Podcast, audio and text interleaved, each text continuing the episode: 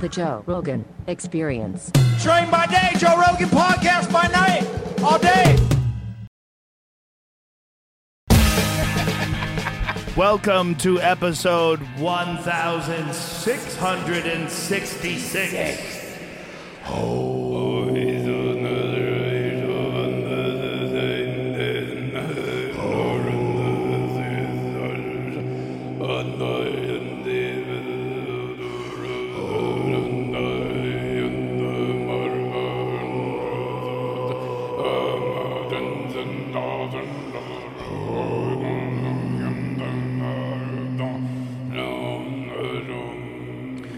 can be only one. Why? I don't know. It's the rules. Them's the rules. That's a terrible rule. That's like the worst rule. but Here for, go. for episode 1666, there was only one option. That was you. oh, thank you. I'm honored by that. Thank you so much, Joe. It's so nice to be here. Dude, it's so nice to see you. It's you're such a good friend that every time I see you, I'm transported. Like there's no time lost. Yeah. You know what I'm saying? Yep. When you're so tight with someone that when you see them again, you're like transported. Yeah. Like you're immediately back to where I last saw you again. Yeah. There's no like, hey, God, haven't seen you in a while. Yeah. How are you? What's going on? It's like ah. yeah, yeah. That's real friendship. I mean, that's it. If it's not that, what is it? I'm super concerned about this wood catching fire. We're surrounded by candles, and uh, I believe this wig is flammable. Yeah, that wig is from China. I don't know what it is. That could be some bizarre synthetic. That could be anything. This is the hair of a billionaire who said the wrong shit. No shit. And they just They probably made him scalped grow his hair first. They probably him. kept him in a tunnel somewhere and made him eat rats, whatever rats he could catch, Yeah. and just gave him hair vitamins. Did you and you? then when his hair was long enough to make a wig out of it, they let him go. That's a lot of work to get some hair. Yeah, now all he does is coach John Cena. he, he, his job is to coach John Cena on what to say. Dude, that was weird. That was really weird. That was one of the weirdest things. I'm not a fan of, or not a fan of John Cena. No John Cena opinion. Right. But that was just an odd, It was scary. Because they want, it's a lot, I guess it's just a lot of money, man. The Chinese dollar. Here's how much money it is. Ready for this? Mm-hmm. That movie made 160 million dollars the opening weekend. Yeah. I believe 134 million of it was from China. oh, God. Oh God. We got to get in. Let's do our apologies to China. I need to learn Mandarin and start talking shit in Just, Mandarin. just say, start doing my act in Mandarin. it sounds cool. It sounds great. Well, the, amazing. The, the most impressive thing about that video was not just that China got John Cena to cuck, but also that John Cena speaks perfect Mandarin. Yeah. How long did that take? it's a mystery. I don't know, man. It was just strange. That's like that's some really, really the most. It's again like you know when we're watching that fight. Oh my god! Reflexes, bro. When we're watching that fight last night, and you're just watching it, and you're trying to make sense of the new reality. You know, because it's like you got to accept it. But he's wearing a Pikachu medallion, fighting like the best boxer alive today. You Yeah. know, and but you have you have to watch it from the perspective of like, well, this is what is happening now. Because otherwise, you get this weird spinning Yeah. vertigo. Like, what the fuck universe am I in? Same thing when you're like watching John Cena do some uh, weird apology in, ma- in Mandarin. It's Yeah. this sense of like, what? Right. This is a malfunction. This is a breakdown. This is Right. I don't get this. When in the history of the United States, like imagine like some old video of like John Wayne doing some apology in another language. It's just, it's just weird. It is weird, but it's a warning to to everybody, right? The people that don't, they're not taking this sort sort of cultural shift seriously. When you see a, an enormous alpha male in John Cena, John Cena's arms are so big, it looks like they're supposed to be a foot longer, but someone sawed them off and put like a a, a fist. Here, it's like if my forearm like went down only to here, Yeah. and then the fist was there. His wrists are enormous. He's Yeah. like he's such a gorilla, Yeah. right? And to see that guy saying it in Chinese and you read what he actually said, It's like uh, it's hard to say, right? Because one thing I tried to give him the benefit of the doubt. I was like, what did he actually say? Because I don't speak Mandarin. Right. Right. It, I, w- I wish somebody maybe that I, that spoke Mandarin could translate it and and tell me whether or not that was accurate. Right. I'm assuming it was accurate because I haven't heard anything. You know, people who speak Mandarin must have gotten a hold of it since then. Sure. But it was just weird to see an apology for just saying that a country exists. That's essentially what it was, right? He said Taiwan is a country. And he said that, uh, I mean, that's all he said wrong. Like, that Taiwan was going to be Right. the first country to see the movie. Yeah, that's right. You can't say that, which is bullshit. You know, also that thing that just popped up, they said it was a mistake, but Bing apparently made it so that if you image search the Tiananmen Square guy holding the suitcase didn't show up on the day of on the anniversary of the Tiananmen Square massacre. And so everybody's like, "What the fuck? Just like are you are you like owned by China now?" you know?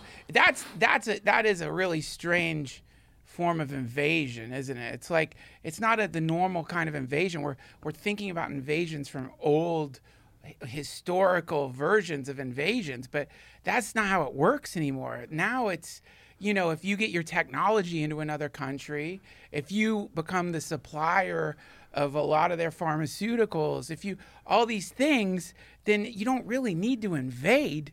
You know what I mean? If you've bought up a lot of their property, You don't need to fly in with jets. you don't need because you're buying it and you're like Yeah. that's like to me that's the that's where countries like the united states what makes them so amazing is also this huge terrible weakness which is they have a permeable membrane. Shit can get in there easier than other places you know? And like especially now with the ability to like just have a thousand ai bots running various twitter accounts expressing kind of similar sentiment regarding whatever the fuck it is you want to promote Yeah. Woo! That's crazy. You could just warp people's minds any way you want.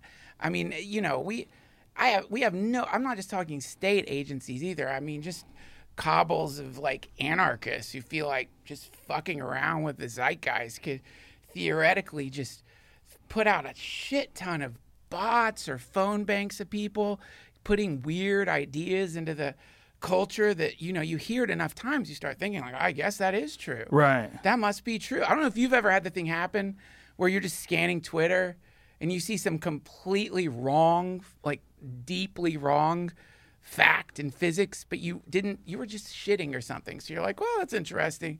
And then later you repeat it without looking it up to see if it's true. And then you go back to see it. This happened to me and you realize like three tweets above that tweet, it's like the guy's like, I'm the reincarnation of Marilyn Monroe.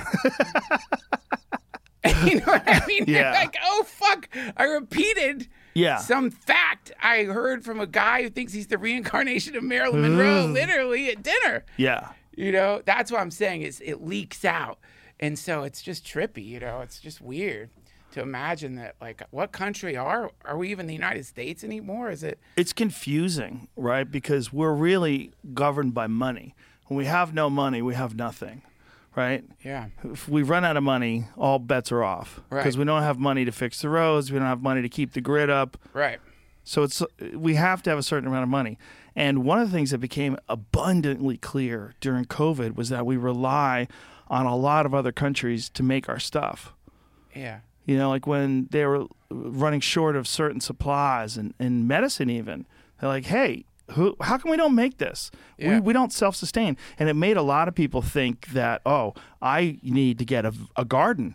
Yeah. You know, I need to have food in my house. That's I need to be self sustaining. The same way a country needs to be like that. But much like the country, as soon as we start getting the gears of industry back rolling and moving, we forget. Oh, the grid's back on? I forget. Yeah. Like out here, the grid went out for a whole fucking week, man. Yeah. Nobody had power. It was wild. the streets were covered man. in ice. It was wild. Yeah. And everybody was like, dude, that's it. I'm going to start storing food and I'm going to start. But then as soon as the power goes on, you got to go back to work. Most people forget. And I remember when they banned Huawei, when you couldn't buy Huawei phones. Oh, yeah. And this is why, because I'm a phone dork. Okay, I'm really into phones. Yeah. Like I spent a lot of time on YouTube watching like MKBHD and watching Lewis from Unbox Therapy and watching Flossy Carter. I really enjoy watching the technology of phones increase in this like really crazy way. I'm fascinated by it. Yeah. I don't I mean I don't necessarily understand why because when I look at like the applicable uses in my life, like how much do I use my phone? Like all the capabilities of it. Very little. I text my friends. Yeah. I'm like watch a YouTube video, take a picture or something. I don't do a lot of shit with my phone. But I'm fascinated with these goddamn things. I'm, I'm fascinated by where they go. And I was gonna buy a Huawei. I think it was like a Mate 10 Pro Porsche edition. I was trying to figure out how to get it to work in America because they work on like uh, you got to make sure that one works on the right CDMA because they have like different systems overseas in other countries. So I was trying to find out how to buy this, and Porsche Design was making like the dopest phone. And I was interested in doing this, and then all of a sudden I started reading on these forums. They're going to take it down. They're going to not Yeah. allow uh, Huawei to sell anything in America because we caught them doing stuff with like uh, routers or some shit. I don't remember the whole story, but I remember thinking, "Whoa, that's when have you ever heard that before?" Where they said, "Hey, a country can't, or a, company rather, can't sell shit in our country because we think you're compromised by the government of your country. and You're sneaking in, not just like." Oh, they hacked into a router, Yeah. and now they got all the Facebook data. Not like that. No, no, no, no. The whole company can't sell shit here anymore. Yeah. Like you can't sell their phones anymore. They were about to go. I think they're going to be on AT and T and all these other uh, like big providers. It's like what happened. I can't remember which president it was, but remember that president? Like, I think it was the Russians. These cute kids came in and presented the president with some kind of like gift from Russia. I think he hung it up on a wall or something, and it had a bug in it.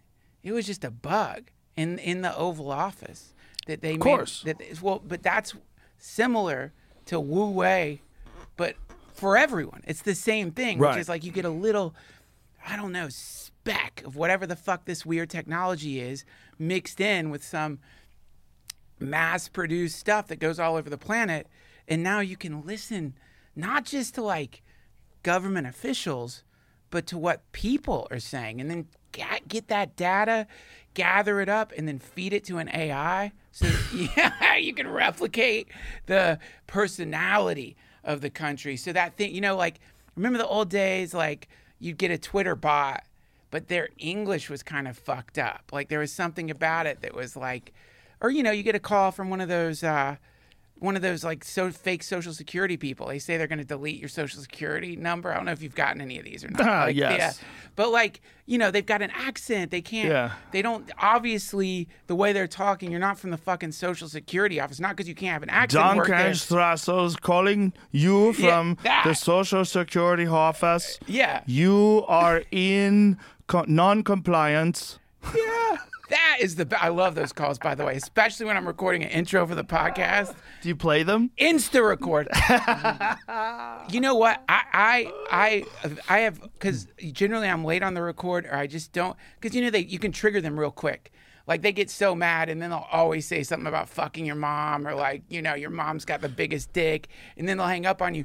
But my my friend Pemberton got one real like he's got a call up where he got one really really good. It's just fun to do.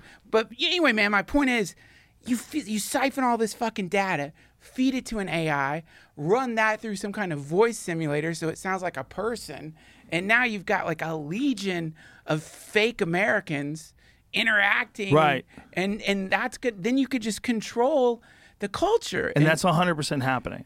yeah. Well, I mean, yeah. That's 100% happening right now. I mean, not just from China, from any- Russia. Russia, but not just from Russia, from corporations. People have done that with those guys and then called another one and had them talk to each other and they can't figure out for about an hour what the fuck's happening. Oh, they ended up- that's so great. Totally makes sense.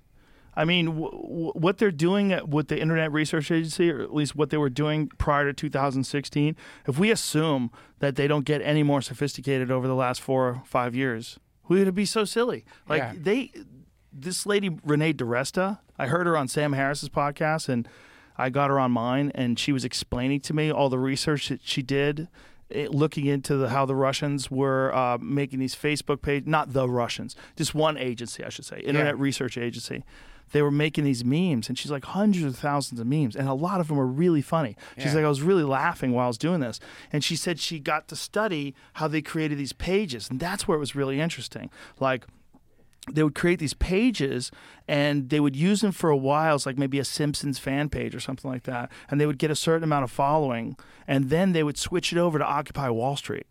Or they would switch it over to Black Lives Matter, or they would switch it, switch it over to LBGTQ page, and they would just get a bunch of followers, and then just use those followers, use a ton of hashtags, and connect people through hashtags, and and they would just try to figure out what sticks Yeah. and they would have meme pages and they, they would organize arguments so like they organize a texas texas separatist meeting across the street Yeah. from an islamic uh, some islamic pride uh, rally so Yeah. they got the two of them on catty corner streets so they're yelling at each other like they're like you ever see that video of the the cat and uh, he's on a roof and a, a crow gets behind him starts fucking with him No. and then he gets the cat to fight with another cat Oh yeah, yes. You ever yes, seen that yes, video? Yes, I've seen it. It's amazing. It's an amazing video. Yeah. This crow is so slick. Yeah. He like fucks with the cat, like, "Hey man, hey, Yeah. the fuck's going on with you, bro?" And the cat's like, "Ah." and then there's another cat that's on another another uh, rooftop, just like five feet away, and that cat, he looks at that cat, he's like, "Man, fuck you." And then why why you why you staring at me, man? While this crow's fucking with me, and Yeah. the crow goes and fucks with him. Yeah. And the crow literally goes back and forth, fucking with cat to cat, and then they jump on each other, and you know, a tumble of bodies fall off the roof. yeah. It's amazing. It's amazing. That's what the Internet Research Agency is. yeah, and not just the Internet Research Agency. I mean, this is the thing. It's like this is what I've realized I've been doing is anytime any kind of crazy shit happens, I assign responsibility to some unknown state agency because we think there's no way any normal group of people could do that. It's got to be a country with a shit ton of money. Right. No group of people could do that, but I'm realizing that is just not the case anymore because the technology that everyone has access to is sufficient to at least like in a really degraded way imitate what you know probably what state agencies are doing meaning that now it's pure anarchy because you you assume those like whatever the fuck they are the UAPs Ps. we are all like, oh, well, we know it's not a state agency, or if it is, we're, it's like deeply secret. It's like, motherfucker, you think it's a state agency? What if it's just a group of geniuses who like cr- secretly crack their own thing in their basement and they're like just fucking around with this thing? You know, that's the, or the, you know, the the the obvious thing coming out now that it, the um, everyone suspects that the virus came from the virology lab in the place it was at the epicenter.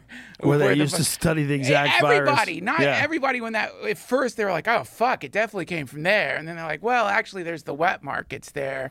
But anyway, the point is like, what if, what if you're like an an e- hyper eco environmentalist group, and you know that if you engineer this thing that's got like an extra two weeks or whatever, we're asymptomatic, like you engineer a thing not to kill people, but to fuck up economies, Right. and then you go to the place where there's an Institute of Virology and you release it there.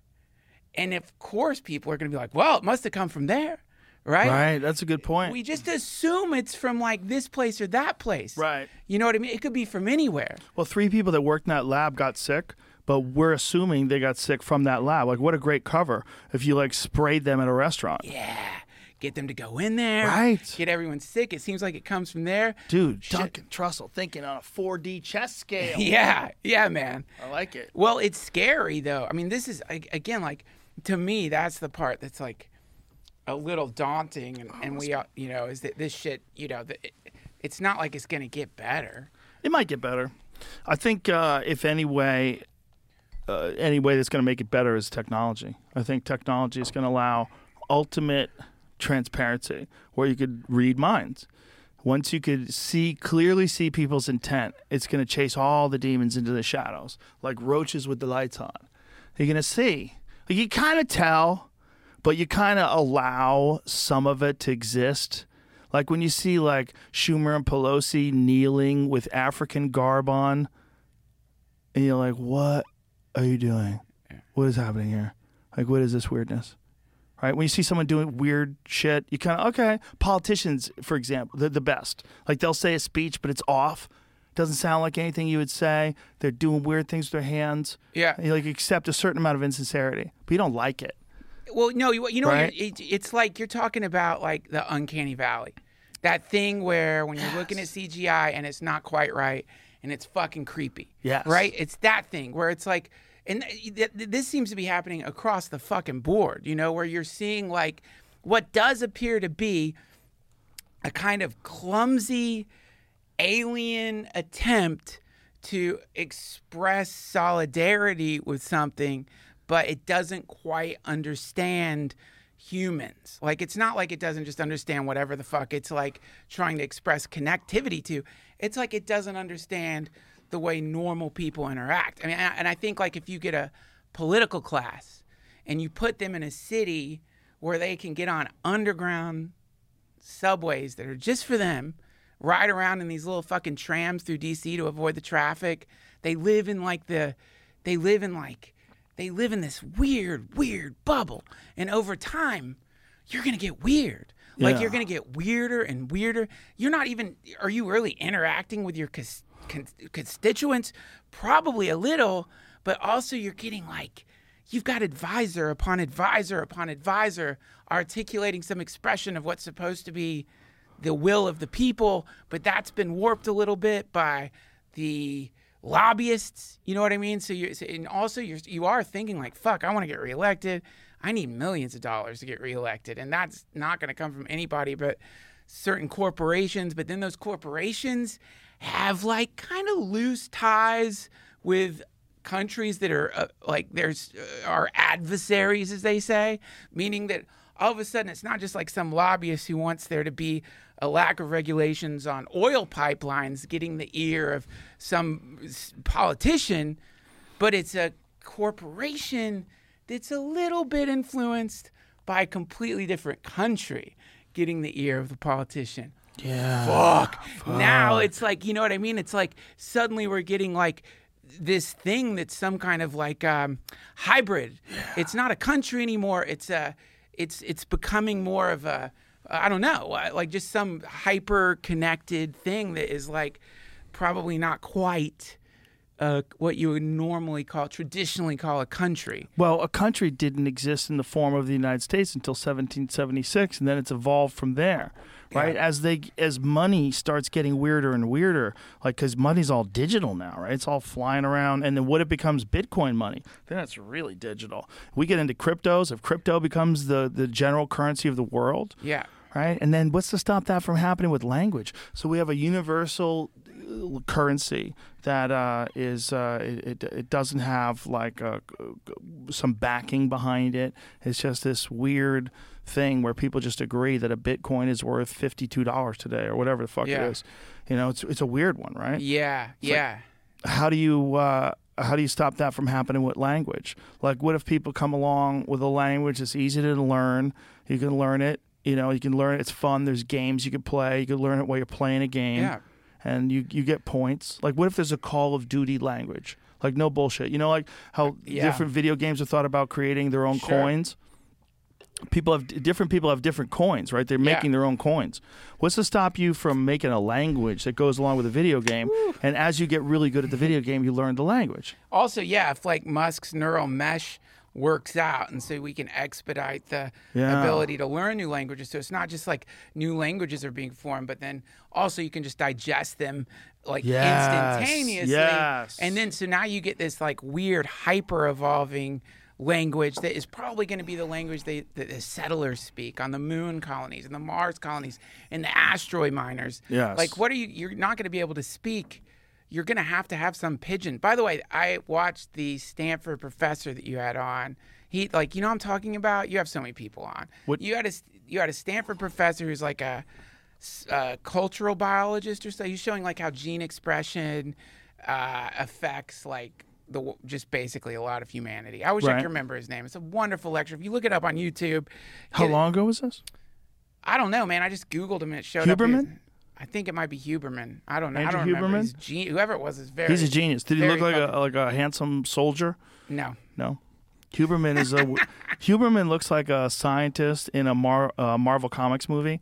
Like that's not a fucking scientist, but he's like a legitimate scientist, like a, an absolutely super well respected. Uh, I believe is a what is his what is Huberman's discipline officially? Neuroscientist. This guy looks like an acid chemist. Oh, oh, who the fuck would that be? Look up. It's Stanford. It's like he did a. I'm How trying, long ago? I, man, I'm this late at night. I'm just watching Stanford lectures. I don't know that. I'm not looking at times. Sapolsky? What? Robert Sapolsky? Sapolsky. Oh, he's one of my favorites. Yeah, Sapolsky. Yeah. Well, but oh my god, he's he's he's uh, the the guy that got me to think first of all the hardest about parasites because his his big thing was toxoplasmosis. That's where I found out about him.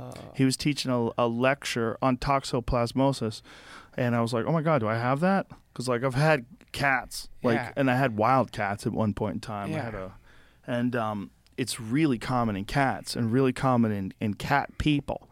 You know, it's really common in um, uh, poor parts of the world where they have a lot of feral cats.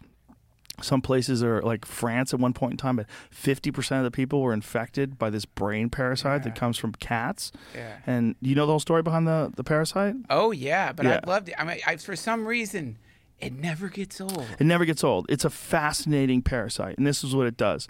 It gets into rats and it hijacks the reward systems. It hijacks the way the rat's brain works, and it makes the rat sexually attracted to the smell of cat urine. Yeah. So their their their their their balls swell up, their dick gets hard. It's crazy. How embarrassing. How embarrassing. And it also simultaneously removes their fear. It's so strange, and it's a strategy for Wait, this I'm sorry, I'm sorry, parasite. I'm, so sorry, because I'll forget it.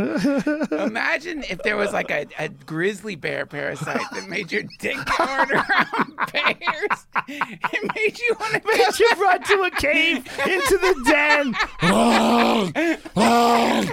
Oh my god, that would be hilarious. You'd see.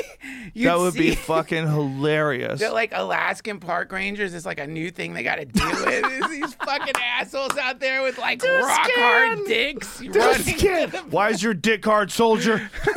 I gotta get to the bears. John. That's hilarious, but that's what it is, man. And the proportions are pretty similar too. Like rat to cat Yeah. versus person to bear, pretty fucking similar. crazy to think somehow that happened in this dimension that that that is how long we've been here that's how it's just crazy to think that because that just seems Yeah. if we're designing the simulator that's a funny thing we do as a joke like let's make it so that like there's a parasite that makes cats or rats horny when they smell cat piss It's so crazy, and it does more than that, man. It gets them horny. It gets them to not be afraid, and then it they reproduces. start a podcast i'm sorry No, it reproduces inside the cat's gut. That's the only way this parasite reproduces. Right. So it tricks the rat into getting close to the cat. There's some sort of weird thing that's going on. Like that is a complex deception. That's not a regular deception. No. You're doing all you're like, no, I didn't work this way. No, it didn't work that way. How many thousands of times does a rat have to get eaten by the cat or killed by the cat before they figure out how to do it right, where it's real consistent? yeah i mean the mutate i guess it's just mutations i, I, I don't know about that, man. I'm, I, I, I, it's definitely mutations, but I almost feel like there's a missing element to what makes things work that we're not tuned into. You know, like we have like these mechanisms, like, and this is no disrespect to the people that study this, and obviously I'm a moron, but all these people that are looking at this and looking at these mechanisms, I agree with all their work. I'm not saying that I disagree that these mechanisms are in place and that they could show a clear cause and effect to like certain genes and why they express themselves and certain uh, evolutionary traits that are beneficial to whatever animal. But I think there's also some other weird shit going on, man. I think there's there's multiple things going on, and I think it's almost like there's information out there in experience, and that information, when animals get jacked or when things go wrong, that information still manages to transfer out into the tribe. You know, in oh, some sort of nonverbal communication. So I think it does that to like the parasites. and I think it works that way with people. I think it works that way with a lot of stuff. I think ideas and, and like tones, the way people see things, Yeah. generally spreads almost like a virus as much as it spreads like information That's right. there's a weird thing to it. And I think if you look at parasites and how the fuck a parasite figured out to rewire, like, hey, uh, when the rats eat us, we can't, we don't fucking breed, okay? Because we can't, we can't reproduce inside the rat's gut. We need to get in that Yeah. fucking cat. How do we do this? So they figured out how to get in the cat. Like, and the way to get in the cat is to trick the rat. And then it gets to people because people love cats, right? So they tell pregnant women never touch kitty litter Yeah. because that stuff can get in you, and if it gets in you, it fucks with the child's development. Yep. It's uh, related to uh, decrease in IQ, uh, increase in um, uh, impulsive behavior, Yeah. increase in. Sapolsky was saying that there was an. I don't know about the IQ thing. Google that. Find out if that's this. I might be wrong about that. If toxoplasmosis in children leads to a decrease in IQ, that's some. The decrease in IQ thing is like, what the fuck causes IQ, right? You know, like what are all the little pieces that are moving in place there? But anyway. Sapolsky said that um, motorcycle victims, when he was doing his residency, they would come in and there was a disproportionate amount of motorcycle resident, uh, mo- uh, motorcycle accidents rather that have toxoplasmosis in their system when they would test them. So his the doctor that he was working with when he was doing his residency told him, "Let's test him for toxo," and he's like, eh, "There's a disproportionate number because it makes him reckless. It makes people reckless." Fuck. Also, so here's another thing that's wild. A dispropor- like when you look at toxoplasmosis infections, there's some sort of a connection to successful soccer teams. What?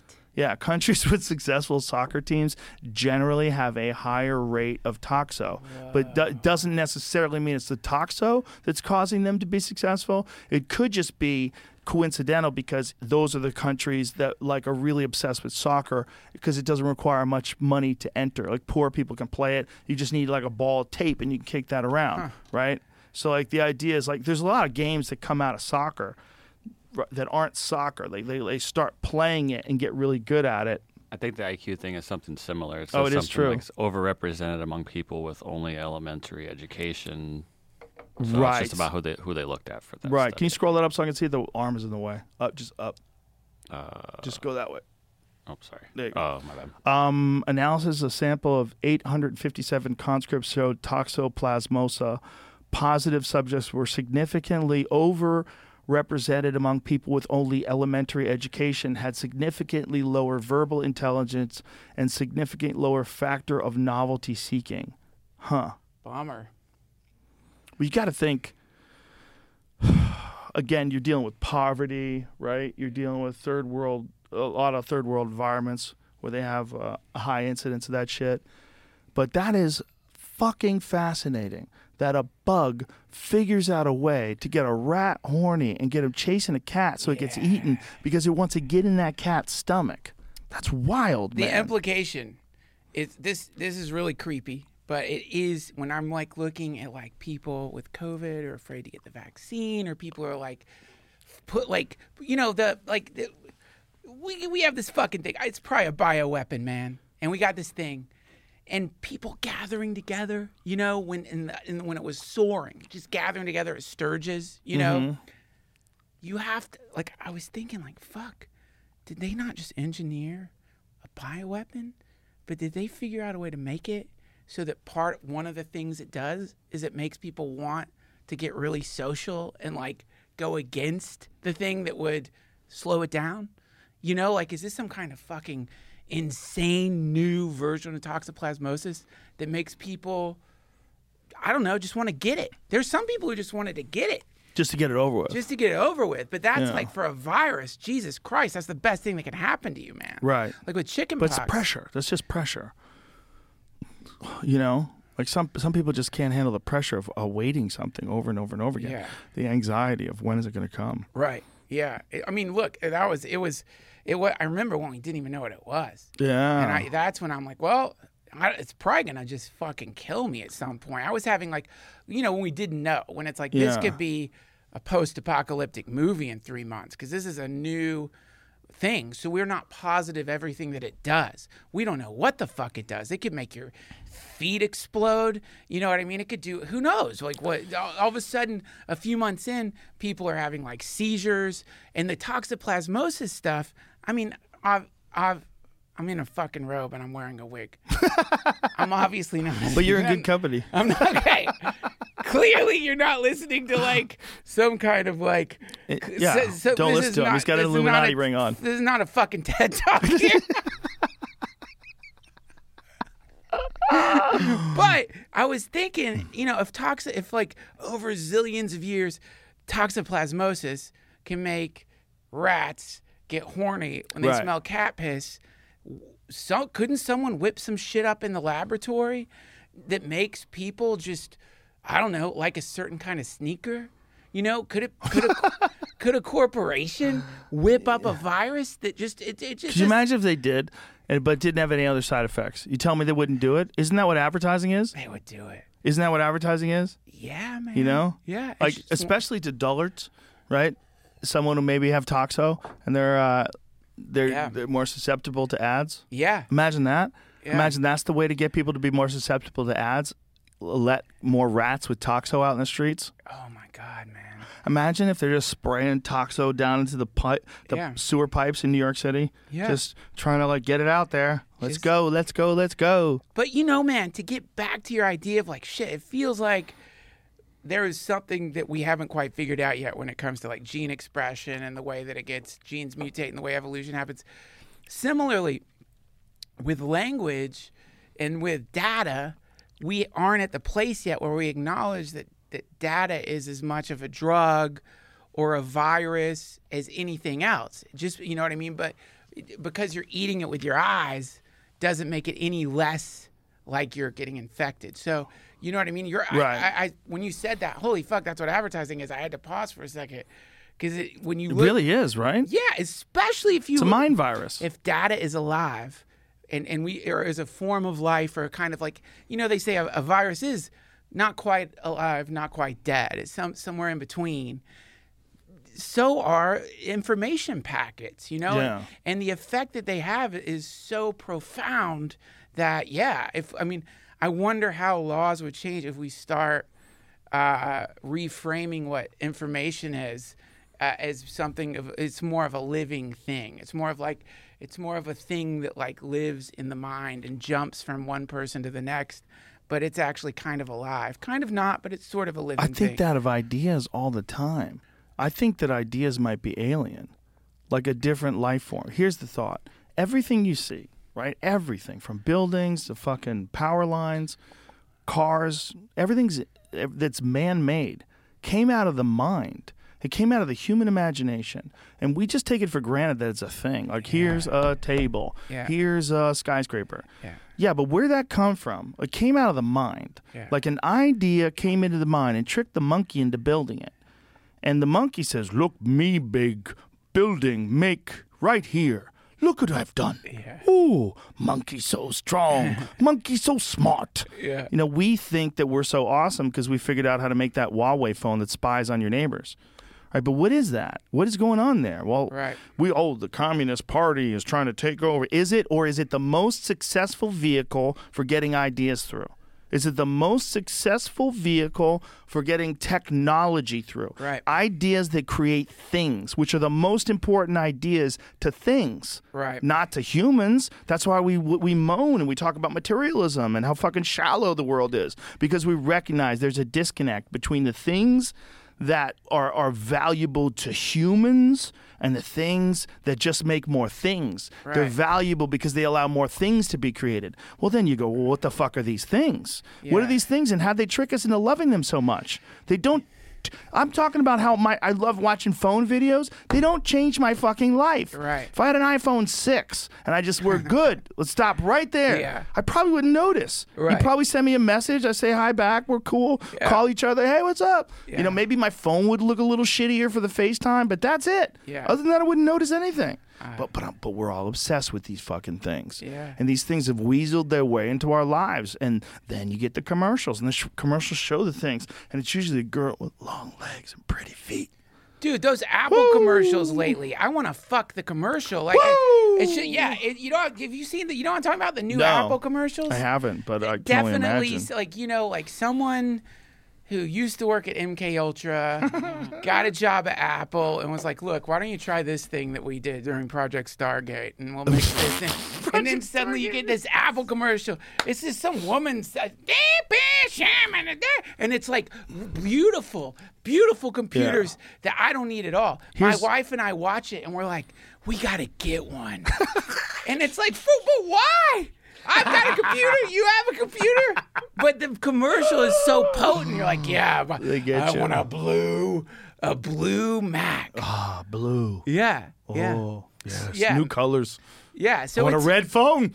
but it's but th- to me, what's really c- cool and and and what may hopefully is it, but in the future might be looked at as Wild West, is that I mean, you look at Apple, right? This is two multiverses away from this one. This is a tower of wizards. you know what I mean? That, that's what it is, right? Yes. And like every once in a while, like today was their big keynote thing, but every Oh. once in a while, the wizards show, look, behold the f- new They come out of the castle. spirits we've summoned, and then you know shows it to the villagers, and we're all like, "Oh my god, look at that Right. glowing cube of Anaxanax!" You know what I mean? It's like the cube of Anaxanax will now teleport six feet farther. But yeah, two multiverses away. That's what it is. Right. But you know, we knowing that these are wizards, and then realizing these commercials are casting spells on us. Two two multiverses away. We just don't think of it as a spell. It's a spell. What is that uh, image? Why are you showing It's me that? It's the Apple.com that as it starts, it's it's what he's describing. All these little emojis are looking at the For screen. my zeros of that. This is a spell of hypnosis 17 auction. They're gonna get you to accept those as your avatars, and you're gonna be more comfortable with them than your real skin. Yeah. And then they're gonna give you the option three or four phones from now to actually become that avatar permanently. And your old skin, you could I'll always go it. back to your old skin temporarily, but only as long as you have battery life. Because in real life, you have to make the swap. You have to decide, you know. And in real life, it's just much more efficient for our systems if you just accept the avatar all the time. Yeah. And you can upgrade your avatar with this. You know, it's not that expensive. Sure. I mean, I mean, you just described one of the stories of how humans incarnate in this dimension as you, you pick your incarnation. maybe that is part of why we're so obsessed with gender and race.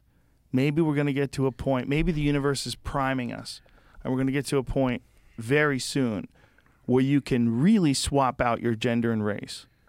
You really Yeah. can change what you are because you're just electricity going through your fucking brain connected to some machine by some weird interface. And now they've figured that interface out, and you will live the life of whoever you want. Yeah.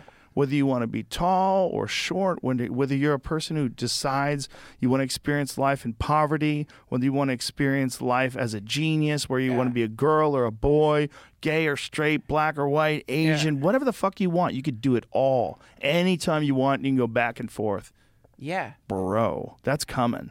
Well, that's, you know, I, like, I opened up The Singularity is Near recently just to look, you know, look through. It's a great book. Kurzweil's got this definition of humans in there that's so beautiful. And I'm going to butcher it, but it's essentially like, you know, he's got a lot of definitions of humans. Some of them are really amazing, like something like self replicating nano replicator or something. But like the, the, other description is humans are things that because the towards the end in there he's like uh, people ask like okay if we learn to use nanobots to decode us and like uh, you know not just transform our bodies but you know merge humans with other humans or you know theoretically entire collectives of people could merge together as superorganisms with one personality but what are what are we going to be after that and he says what humans are are creatures that like to push past all boundaries. We, and, and so the market pressure that is going into like people spending all the money they spend to build these insane fucking phones, uh, that is the thing that's pushing us towards that point. That, that, and that there's no choice. That's the other thing. I didn't realize this until I was reading it recently because somehow when I was reading the singularity shit before, I used to imagine, oh, we have a choice in this. Like humans as a whole just put the brakes on and be like, you know what? Let's let's slow down on the singularity project thing. I don't think we're going to do it. There's no choice. Like we're part of a river that's going over a waterfall and and no no no particle of water gets to say, "Hold on everybody, let's not go over the waterfall." What do you say? We just hang out, turn into a lake or something. It's like, "No, there's no way out of it. It's happening." And, and and the and all the stuff that's causing all this fucking turmoil in society is related to humans coming to this weird point of freedom where we might not have to be what we were born as in any way. In any way. in any way. And for and that for whatever reason is very upsetting to some people. Some people don't like it. They're like you got to be what you were born as. All things all things. You know if if if it tomorrow a technology emerges where you could change your ethnicity think of the the think of the uh Some people be mad at you for doing the that. culture yeah well yeah it would be a huge controversy man and similarly with gender but not with just with gender imagine if tomorrow y- you know anyone who wants to could turn into the most in shape person ever so now you know now when you see someone who's in shape you're like wow they've got a lot of discipline but that all goes away. There's no more, you know what I mean? There's no currency anymore. And like, oh wow, you're a, a you're a master pianist. Oh, that's amazing. So what what app did you right, use? you learned it. Right, you learned it easy. You know, oh, you're you're such a instantaneously. you've become so Cheers, my brother. Cheers. You become so much funnier ever since you did that upgrade. Right. You know what I mean? I you know I I But isn't this ego, right? Like, isn't this what we're thinking about? Just ego that like people have gone through this intense, laborious process to become the greatest tennis player of all time. But if you could just get there through technology, isn't it? It's. I mean, I get that there's like all these signals of discipline and all these signals of being something special, but it seems like that's just because it's hard to do, right? It's there's a thing that's going on here Yeah. where it's like we're praising things that are hard to do because it's an ethic, right? It's like burned into our system, and we think it's definitely positive. The things that are hard to do make you a better person, but we're basing that on the idea that that's the only way to make you a better person. Like that, just taking mm. these downloads and all of a sudden learning how to play concert piano, or learning how to do kung fu, or learning how to do calculus, like instantaneously adds to your database maybe you just became a, the same version or, or even maybe a better version of a better person because you're not constantly bitter about struggle. Because one of the things that sucks about really famous people or uh, really successful people or really exceptionally accomplished people is they want you to know right? When they want you to know and i think we've all been guilty of it and i don't i know i've been guilty of it for sure you know where i was like uh, like happy uh, about certain success and i bragged about it. And and you know in retrospect re- retrospect rather it's probably gross but in the moment i was being celebratory. Yeah. but that is a thing where when people are trying to do something and it's difficult to do when someone does something like that we admire them because they made it through. But ultimately the benefit's supposed to be that it makes them somehow or another a better version of what they were Yeah. with everything they do, whether they climb Mount Everest or write a novel. Yeah. Hard things make you a more interesting person. Everybody that I know has gone through some interesting shit, and it's one of the things that I love most about comics. Because I know the emotional roller coaster ride that it takes to become a competent comedian, where Yeah. you're working professional. It's fucking crazy. Yeah. And then to do what we do, what you and I do, which is even weirder, where you're just thinking out loud in front of the world, which is fucking bananas Yeah. a ridiculous thing to do. And while you're doing it, most of the time you're high or drunk, Yeah. or a lot of the time at least.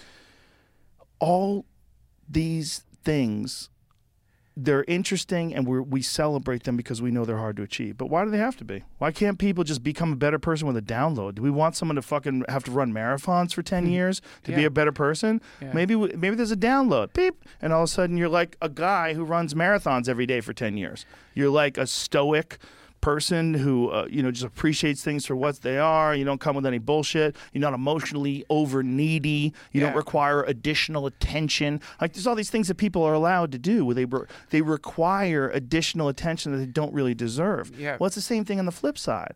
Like the people that get attention for things that they have accomplished and they want it and they, they just fucking that's why they're doing it Like that's not good, and it's also not good that people want attention for things they don't deserve attention for. Like you didn't do anything. Like why you want to be celebrated? You you got work to do. You're lazy. Yeah. You eat too much. What are you doing? Stop stop saying it's the world's fault. It's not the world's fault. Yeah. Get up. Stop farting on yourself and go outside.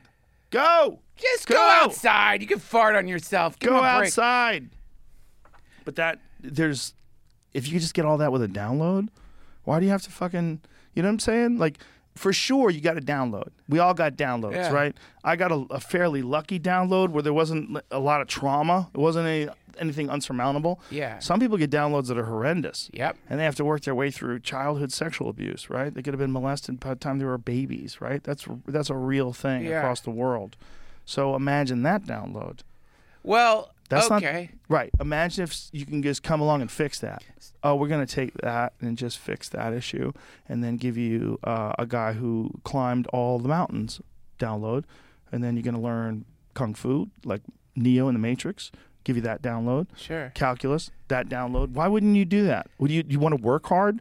Well, I want to earn it on my own fucking back. But that would be so that would be one of the big controversies, which is like, okay, so we've got one league of baseball players that achieved their ability to play baseball through a combination of skill and talent and practice. And then we have this other league. They're all 14, but they did a download so that now they're like 50 times better than any living baseball player. Watching them is like watching some kind of like psychedelic geometry because they're so fucking good and the balls move so fast. It's like the most insane thing you've ever seen. But do you want to watch that? Yes. Or do you want to watch? Yes! No, that's what I'm saying. You're not going to watch an old baseball game. Oh yeah, let's go watch the fucking Dodgers. You know they they, Right. they haven't had any downloads. They're just it's just old classic baseball when the balls moved less than 600 miles per hour. when the balls didn't break the sound barrier.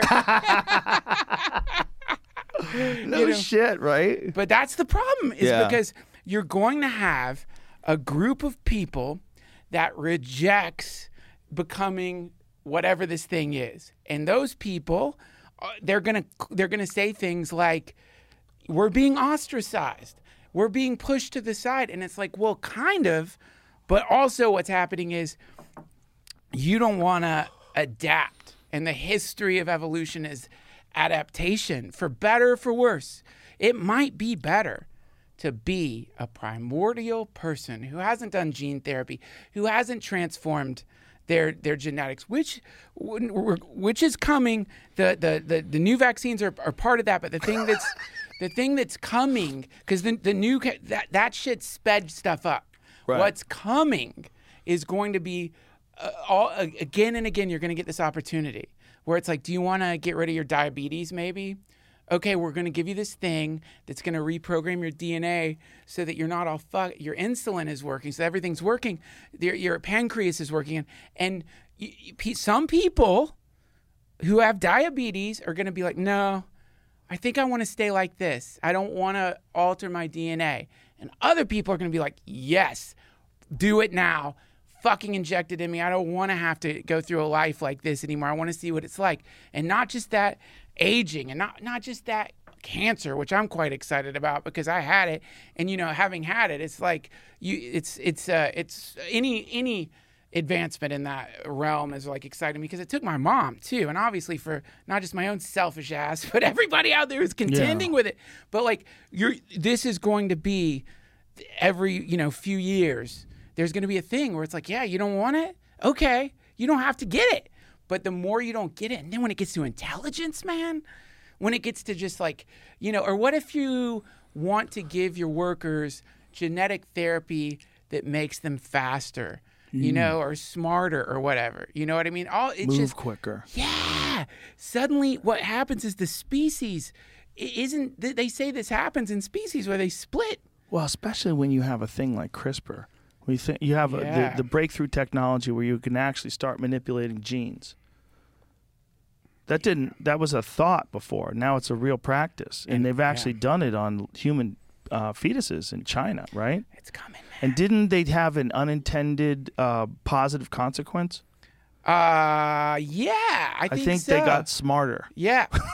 Like, whoops. Whoops. Yeah, it was John Cena apologizing. So sm- sorry. Everybody got smarter. Love the Chinese people. So sorry. Yeah. This Well, guy got smarter. It was an accident. We are just trying to protect him from HIV. That's what it was, right? Wasn't it? I think they were trying to give them uh, Yes. protection from HIV. I think Can you Google that, Jamie? I might be butchering I think this. the guy who did that got in trouble too, right? I think he I got thi- arrested. Yeah, he got wink, wink, trouble. Come on, man. They told him to do that. Um, I was trying to decode the wink, wink, trouble, like wink, wink. wink, trouble. Oh, yeah. Um, what is what was the question? How they phrase that question? qu- the, I, th- I think the question is like what what yeah uh, the something about age genetic therapy Yeah. China the the cl- uh, CRISPR. increase. They, the, I think it was twins, twin fetuses, and they tried to The sound give of them being protection. stoned online. we are now. This is literally the set. You know when you're online and you're trying to remember what Yeah. you're googling. But this is part of the problem with my podcast, man. It's like people, for some reason or another, think I should stop doing it this way. Gene edits to CRISPR babies might have shortened their life Whoops. expense- That's not great. expectancy. Oops. Study of almost half a million people links mutation that protects against HIV infection to an earlier death. Okay. Well, that is a weird link that I don't necessarily understand how they could just make that leap. It's like that. Put that back up. It doesn't necessarily mean Yeah. that that's what caused their uh, earlier death. It could have mean they just fucked themselves into oblivion and ran out of jizz. That's possible too. No shot of getting HIV ever. you know, I mean, how many people would just go ham? You know, scientists who edited the genomes of twin girls in attempt, oh, it was twin girls, take uh, an attempt to make them resistant to HIV may have inadvertently shortened their lives. But I think there's um, another thing that they were saying. They think it impaired some sort of a cognitive benefit. He probably. That's just what you say after you find out you fucked up some babies. You're like, but they're smarter. Right. Trust me. I gotta go. Um, Wait a few uh, years. They're uh, gonna. they're- Listen, and, and in 10 years, they're to come up with a cure for their life expectancy being shorter. So Exactly. relax. Exactly. You're welcome. why you know the problem to me man is like why they have to call it CRISPR it's like CRISPR babies it sounds like a KFC fucking snack. yeah why Like a bacon sandwich. oh I love CRISPR babies in the morning. I- That's a terrible name. That would have been a good name for like a bacon store. not not a, not like the future of humanity. We, we owe it all to CRISPR yeah but but you know I, I oh. think that that that's that's we're we're just witnessing human humanity reckoning with this what's what's coming the technology because here's the other thing like you know if you look at you know what they're saying about not just the Wuhan laboratory but like did I just say laboratory like I'm trying to It's the Wuhan The Wuhan- laboratory. what did I say like but like You're drinking. yeah, oh, thank you. I almost forgot. But like the the uh but yeah, the like if you look at like the so the big controversy right now is virology gain of function research, which is taking a some fucking virus, altering a little bit, and sometimes you need to do that to study it, right? Like there's a there, I was looking it up. There's like these small these mice uh, mice pox, I think, in Australia, because basically like you want to take this virus, whatever it may be, that might pose a threat to humanity, like what we what happened in Galveston. Right. That's what they were looking at. The idea being, okay, here like Well, the, which is a, we uh, went to a place in Galveston where they study these things. Oh, yeah. We said what happened in Galveston, like there was an outbreak that people don't know about. oh, You know, the Galveston fucking outbreak. They might have been like, "What happened in Galveston?" They're like, "Fuck, what happened in Galveston? What was Duncan talking in about? Let's Google it." No, we just went to this creepy, you know, place where there was a creepy only because like there's like tiny little microscopic demons all around And you. I should say that we got so high at the airport that we missed our flight. they left. They took off. They were already gone. Like we're like, "Where's this flight?" And we were, we were so baked. We are sitting there talking for so long, and then we had to take a flight late that night, and we flew all through the night, and Oh then landed God. in the morning, and then had an hour to sleep. I think. Then the next day you're in like one of the most secure bio What is that, laboratories. Would you put up Jamie? Q? Mouse pox. Oh wow. mouse pox. S- But like, so okay, so the idea is you have you, you- essentially like you're planning a virus. uh, two multiverses over where Apple's wi- a wizard tower, a virus is a demon. And so if you're one of the one of the royal demon uh, defenders, you got to study like what are the most possible 15 demons that might break out of hell and rampage through Earth, right? And so, so in this dimension, that's like uh, the coronaviruses, but not just the coronaviruses, Ebola, not just Ebola, like all the possible things we might have to worry about, the avian bird flu, right? So, if you're like in one of these labs, you need to study it, but you got to study it in, in a in a living thing that is easier to study than whatever it came from. Gain of function, make it so that it infects mice, right? Right. Now you can put it in mice and start studying the way it works in living organisms, blah, blah, blah, blah, blah, right? So that's gain of function research, right? So, like virologists, so now there's like the, a moratorium on it, at least I hope there. It's very strict. But virologists are kind of like, look, uh, we have to do gain of function if we're going to study the shit that's coming because we want to try to at least begin the process of making a vaccine, understanding how it's going to affect civilization, so that if it does come, if the demon comes out of hell, we know the spells to cast. That's the reason we got the COVID vaccines. Everyone's like, they, they started working on it six months ago. It's like, no, they didn't. They've been working on versions of it for a while because of this very thing. But anyway, the problem is the problem with gain of function, the double edged sword is you're making the thing. It's like instead of waiting for the demon to explode from hell, you summon it in a sealed chamber of Lornax. Yeah, like where they put the Hulk in that clear box. Yes, exactly. Pull that video. up. Pull that. oh, excuse me. That uh, text up, brother. Because this text is insane about micepox. I'm gonna read this to you folks because it's such a fucking. Listen to this. A virus that kills every one of its victims by wiping out part of their immune system has been accidentally created by an Australian research team. Yep. Just imagine that. A virus that kills every one of its victims was accident. Whoops, we were trying to make syrup and we wanted to put it on our pancakes, but we accidentally mm-hmm. made a virus that kills everybody. What does that mean? Wait a minute. It's not an accident if that's what you're working on. Well, no. Is that what they're working on? But that the reason they're working on it is because Right. you would rather understand it in a laboratory than all of a sudden mousepox naturally mutates and suddenly it, shit tons of people are just dying and we have no idea how to deal with it. Oh, yeah, for sure, but- That's the argument for gain of function research. oh, I get it. okay, okay, okay. No, no, no. I get the argument for it. It's, I mean, it's really interesting, right? It's like, how do you understand how a virus mutates other than making it mutate yourself? And you do it in this like really safe, contained environment. that But place, was, life finds a way, well, that place wasn't safe. That place had been cited for safety violations in 2018. I didn't know that. Find that, please. This mousepox is scaring the shit out of me, Australia. What are you doing, Australia? Did, wait, I thought it meant it only killed 100% of mice. It means humans? It does kill 100% of mice because it hasn't jumped to humans. But if it did make the leap to humans with the same efficacy, Jesus Christ. that's not good. That's 100% death. That's the thing, man. It's like if you go back throughout humanity, we hit a, we hit a bunch of fucking pit stops where things went real bad and we had to restart the whole race. And I think at, at times human beings got down to like because of natural disasters, just a few thousand people.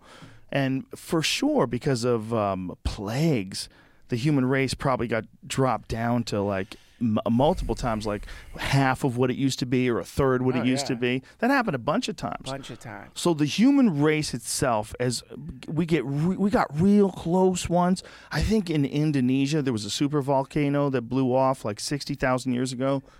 We've talked about this so many times. I really wish I could pull this off at the top of my head. 2018 diplomats warned of risky coronavirus experiments in a Wuhan lab. No one listened. Yeah. Okay, so 2018. People It- were like, "Hey, what the fuck?" It'd make a good '80s comedy, like a bunch of like like stoners working at a viral laboratory. what was I just talking about? Just before that. You were talking about the um, you said you've talked about it many times. Oh, the fucking super volcano, man! Oh like yeah. yeah. I think it was in, in Indonesia, Toba. right? I think Toba. Yeah. Toba, and it killed everybody except for I think it was down to seven thousand people. So the whole Earth. Think about the seven billion people; they were down to seven thousand. What horrors did those people see? Oh the God. people that made it, what? ho- How many people did they eat? a lot. How many of their friends did they see die? I mean, what did they do? Oh, There's 7,000 people.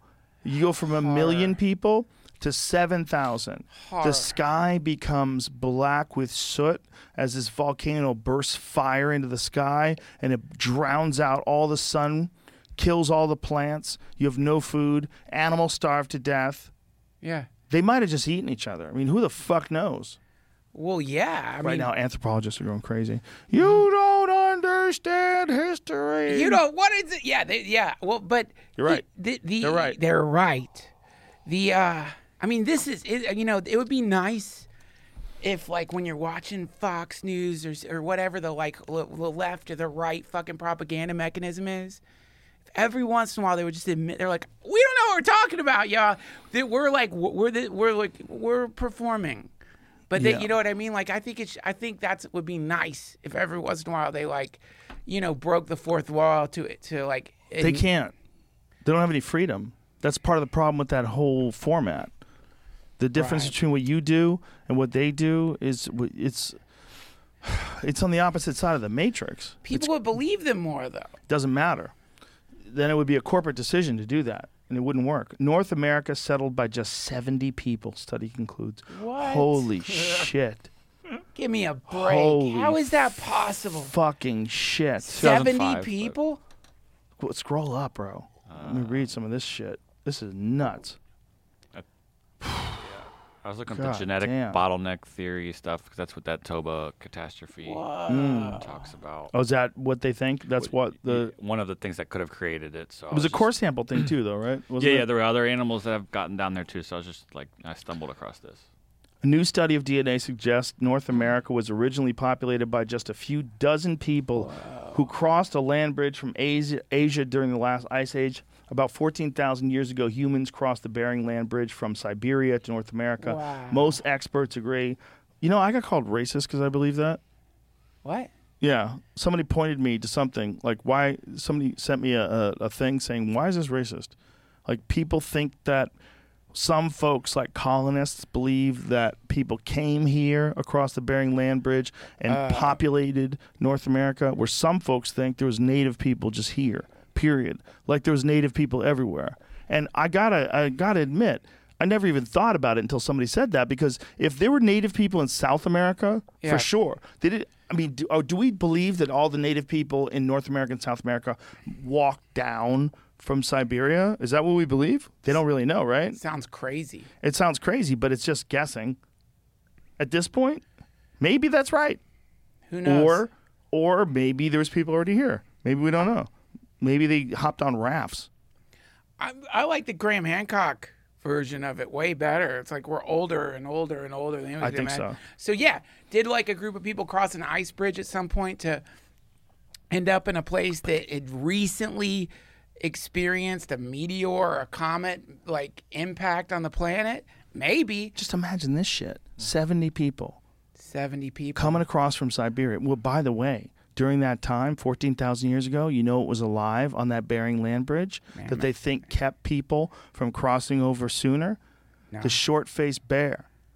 The short faced bear makes a grizzly bear look like a koala bear. So you had to fight bears. You couldn't fight bears. Mm-hmm. You could not fight a short faced bear. Short faced bear is so big, it's it's a, a, a demon in a movie. Look at that.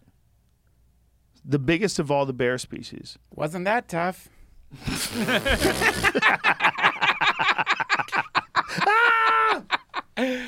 Well, Randall Carlson and Graham Hancock believe that that short-faced bear was a victim of the Younger Dryas impact theory. Yeah. They believe that the Meteors. asteroids slammed into the planet, and there's real proof of that in terms of when, when they do core samples, according to these guys, that Yeah. at, at uh, in that range of like when the ice age ends, there's all this uh, nuclear glass that indicates there were some sort of impacts all over the place, all throughout Asia and I know. Europe. I love that shit. It's a wild theory, man. It's such a crazy theory when you think about that. But that fucking bear died off. Yeah. And people made it because we we we're ingenuity. We have Yeah. ingen- we are ingenuity. We are ingenuity. We're Toyota. We're number one. Yeah. We're number one. But but we figured out how to survive and they didn't have enough food. They're so fucking big. They Yeah. need so much food. dude So okay, Okay. Extinction hypotheses. Right? Okay. We always talk about it. But we haven't talked about it with wigs on before. You're right. we can repeat our conversations. I love Duncan, it. can I just tell, say something before you do it? Yeah. I'm better with you. I'm my best Ah, podcaster with you. I'm I'm uh, I'm a better. We we know each other so well. We used to be roommates. Yeah. You know? Definitely. How We many months? After, how long was I your was I living at your house? I don't know. Six? Was it like six? Uh, it was so close to that. That was Yeah. like, that was It was so much fun. That was so I'd much loved fun. having you at my house. I thought it was amazing. That was a blast. Like, what a, I gotta tell you, man, to like emerge out of this fucking pandemic, having like you know been with my wife who was pregnant for a lot of it, you know, having which kids. is really scary. oh right? yeah. But Yeah. I, we made a decision. We were like, look, we're not gonna let fear determine like our lives. Are like, you guys taking vitamins? you doing the whole vitamin thing? She eats more vitamins than I've ever seen anyone eat because she breastfeeds. So she like, Oh, and I've tasted her milk. It's sweet. Like, whatever she's doing is right because she makes very sweet. Very, you know, I know why the baby's smiling because it's like it's like ice cream basically. But Yeah. Anyway, yeah. I, I forced my wife to keep making breast milk for three years after the baby was born, just so I could have some for myself. No, you did not. No, of course I didn't. What the fuck? Why did you? Why did you Joe? Why did you let it go? You should have been like, yes. Are I you got kidding? scared. That's I got all- scared that she was gonna listen. That's a that's a Twitter trend. Ro- Joe Rogan forced wife to make milk. He had a milking area in the house. Bro, you've been to my house. I can't even fucking decorate. I'm not allowed.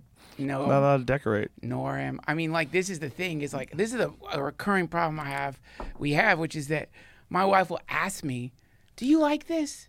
And then all of a sudden I have like weird intense aesthetic opinions that I've never had before. You know what I mean? Like so true. like she'll show me a couch. I don't think about couches I'm like no I, I don't think that's gonna work in that room. And she's like you you don't like anything I show you. And then I think about it it's like I'm basing this on nothing other than like a dim, like a light feeling of not liking it. You know? You're ready to argue to the death. yeah, yeah. which is like where you're at is is the enlightened place to be, which is like surrender to it. What are you gonna do? Well, here's here's the reality of it. First of all, a I really don't care. If it looks nice, I don't care. I'm happy. I just want to sit down. I'm not. I'm not Yeah, that interested. exactly. I'm I'm really not that interested. But I also don't like when one of the when one person just like makes all the decisions. Like, um, hey, Right. You know. But I also know realistically, if I was the one to make the decisions, it would be a mess. Yeah, it would be a hodgepodge of imagery. Yeah. And here's one thing that me and my wife don't get along, or don't uh, agree with, rather. Um, I'm into. I am not just into. I have this weird obsession with ancient Asian art. Yeah. Weird obsession. Like um, the Buddha figure. I have a bunch of Buddhas. I have uh, Yeah. different Ganeshes and all these different things from Thailand and China, and I, I'm I'm obsessed with that shit. I don't know why. I've always do. been. I've always been obsessed with that. I see that, and it's like part of me goes, I want that near me. I want that close to me. I don't know why. Because you used to be a Buddhist. On. You were, you'll never accept it, but it's like, That doesn't make any sense. I used to be a monkey, dude. Well, you were a monkey at some point too. I mean, it, look again. That's like my own. Obviously, that's my own sense of things. But the the the concept of reincarnation, I think, is is a really beautiful thing and, and probably pretty true. Because you know, people do have, especially when you look at my favorite reincarnation story is that woman who became an Egyptologist who that her her parents took her to this Egyptian exhibit when she was a little girl and she started crying and shit because she's like there used to be gardens here. There's a or you know what I mean? Like but anyway that she mm. was having this past life memory of living in Egypt and she became a very famous Egyptologist. Jamie do you mind looking that up? Yeah, uh, look that up. because it sounds like bullshit, but it's true. She mm. just remembered this like other time, and she identified aspects of, apparently identified aspects of that culture that they didn't that didn't they didn't believe at that point, but then later they realized she was right. Or maybe she's crazy and she wants attention. And this is what she does. In order to be like the coolest version of the people that study Egypt, she pretends that in another life there. she lived there. I was there. Dun, dun, dun. I'm not saying she is. Relax, folks. We're just talking. Well, look, I mean, no. Well, who are you gonna make happy here? Like a huge group of people are like, "Shut the fuck up, hippie!"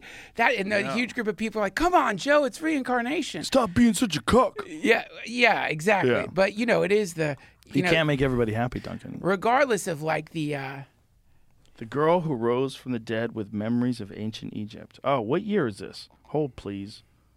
1904. I don't be- believe a fucking word of it. What? Back then, they believed in chiropractors. They believed in a lot of shit. still believe in chiropractors.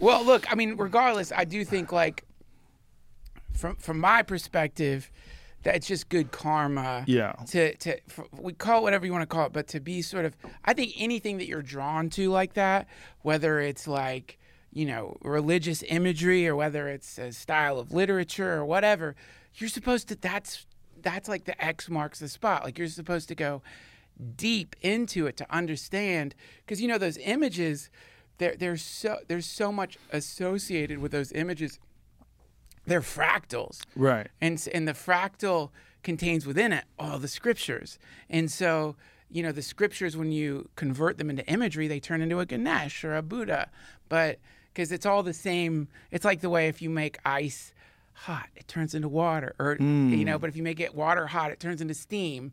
In the same way like the dharma as they call it it appears in these specific ways. And one of them looks like the, that imagery. You know it's just one of the ways this data set condenses into matter. Well, it, it appears when you're under the influence of psychedelics. That's the weirdest thing for me.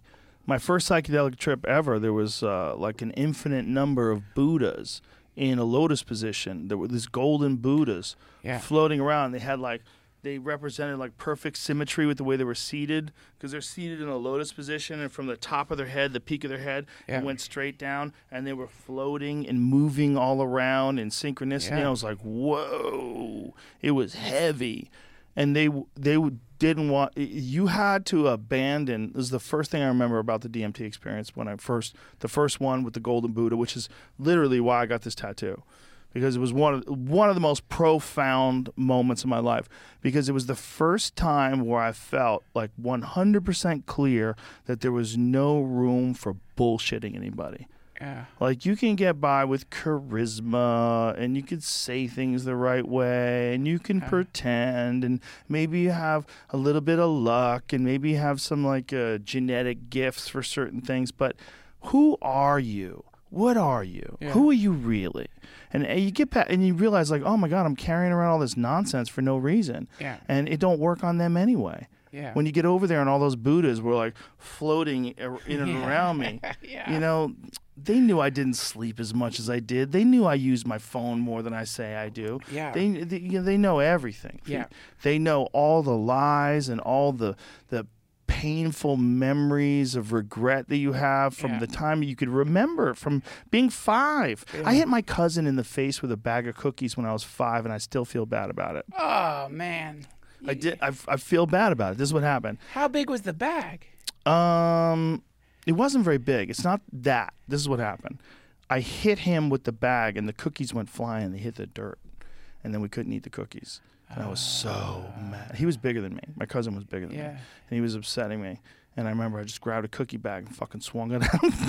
but when the cookies went flying out, I felt so bad. Yeah. And that was like one of the first times that I had ever made like an epic mistake, where everybody around me wanted these cookies, because we were in New Jersey yeah and there was these delis that would make or bakeries rather that would make bread and we'd go with my grandfather all the time to get bread and we would get cookies and like little pastries and I would look forward to them so much. But my cousin was fucking with me and I just wanted to swing on him and I needed something to hit him with and Yeah. I, I guess I was like 5 years old. Ugh. but I remember that like that kind of thing like that kind of regret. Yeah. Like it stays with you. Yeah. Like your whole life. Yeah.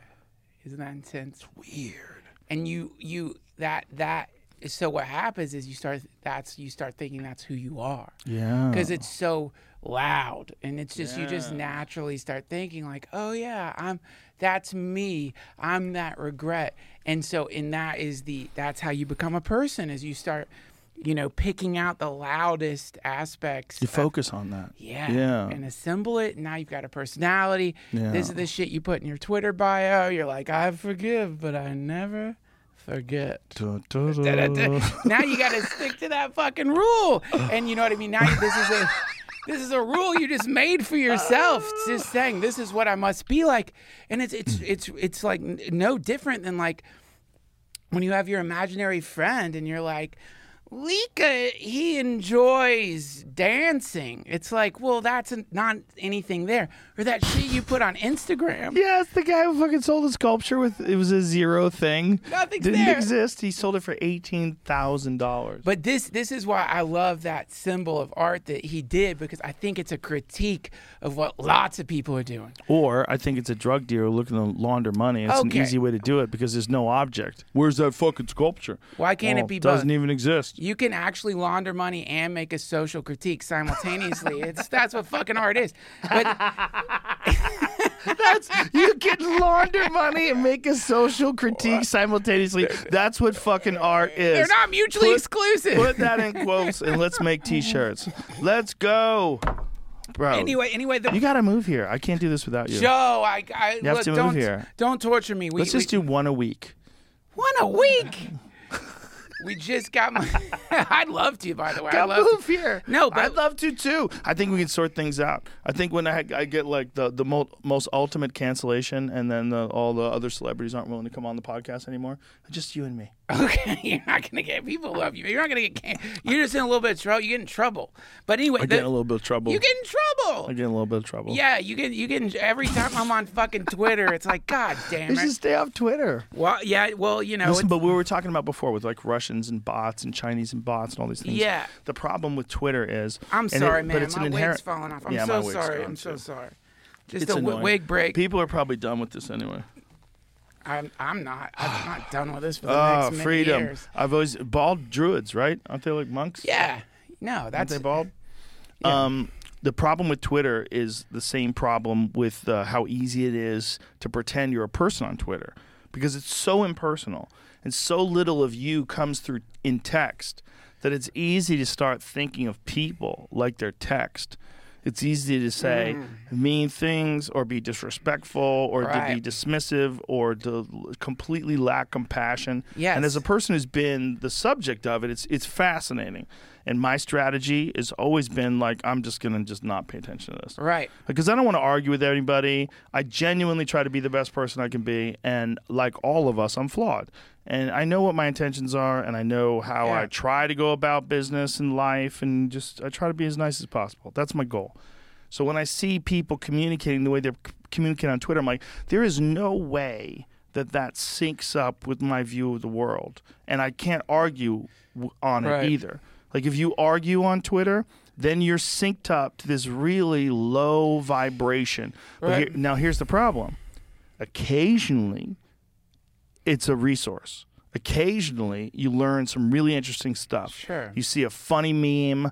Someone informs you about a documentary or a book that you really you, you read it and like holy shit thank you so much Yeah. occasionally it does that but it also harbors so much negative thinking Yeah. it's so bad for the people that are slinging that shit you're just thinking about it all day long Yeah. that's all they're thinking about and they're engaged in like some sort of verbal battle and the problem is i know a lot of them independently right so i know them outside of twitter and i'm talking to them and they're on medication and they're doing all kinds of weird things to deal with their anxiety and i'm like hey man do you ever think part of that might be what you're in this battleground you're engaging in this impersonal eh, like emotionless battleground where it's like 70% insults like what are you doing Dude, i okay. I saw the Dalai Lama speak in Anaheim, and one of the things how he- long ago long time ago. I was on mushrooms. It was fucking crazy. But one of the things he said was, and I, you know, it's weird because like this again, this is stuff you hear. This is stuff that anyone could say, but somehow when it's coming out of the Dalai Lama, who by the way has this translator who's been with him forever, and you see those two on stage together, and then you will understand what Buddhism looks like because it's like not serious. It's not heavy. They're like talking to each other to translate. They're laughing to each other as they're like translating. It's just so in the moment and fun. And you look at that and you're like, oh, that's not like the boring, like no, no, no, like thing that I thought it was. This is just this is like alive and like sweet and fun, and they're enjoying what they're doing. It's really really cool. But one of the things that came up was um, this issue of, uh, you know, when someone insults you, when someone says something shitty to you, and I don't remember the question, but someone was asking this question, and the way the Dalai Lama put it was, they don't know you, number one, but it's an what you're seeing is an echo someone did that to them. It got inside of them and then it is echoing. It's about like they're like the wall of an weird infinite geometric cave. And this hmm. this like wave of negativity is bouncing off of them bouncing to you. And and you know you have a choice to react to it as though it were real. And if you do you become solid enough to bounce it onto somebody else or realize what it is. You're just looking at an echo. And just let like once you realize that you don't feel as defensive. It's a, if it's a person attacking you, and you feel like I've got to defend against this this person, but if you realize like really, most people when they're saying shitty things to other people, they don't know that person because they don't know themselves. Well, the problem is even if they do, like Louis C.K. said something that's really uh, appropriate here. He we were talking about. It, he goes, "It's just talk." He goes, "It seems like it's different because it's written down, but it's just talk," which is like one of the most ultimate Louis C.K. things to say. Yeah. Like people have always just like said crazy shit, but Yeah. it didn't didn't necessarily mean anything. But now because it's written down, all of a sudden we think it means something. But it's Yeah. basically just people talking shit, right? Yeah. But they're talking shit, and and some people unfortunately, it's like too much of their life. I've been around too many people where they're hanging out with you in the middle of the day and then they pull up Twitter and you see their eyes gloss over and they start arguing with Yeah. someone on Twitter and then Yeah. they check it every five. Yeah, yeah, yeah, yeah, yeah, yeah. They're talking to you, but then you have to check the Twitter. I'm like, bro, this is not good for you. It's like Paw Patrol for my toddler. we, my wife's been putting off Paw Patrol now for a long time. She, I didn't know what it was. She's like, I don't like it. She was a nanny, so she's like, I don't, I don't want to do Paw Patrol.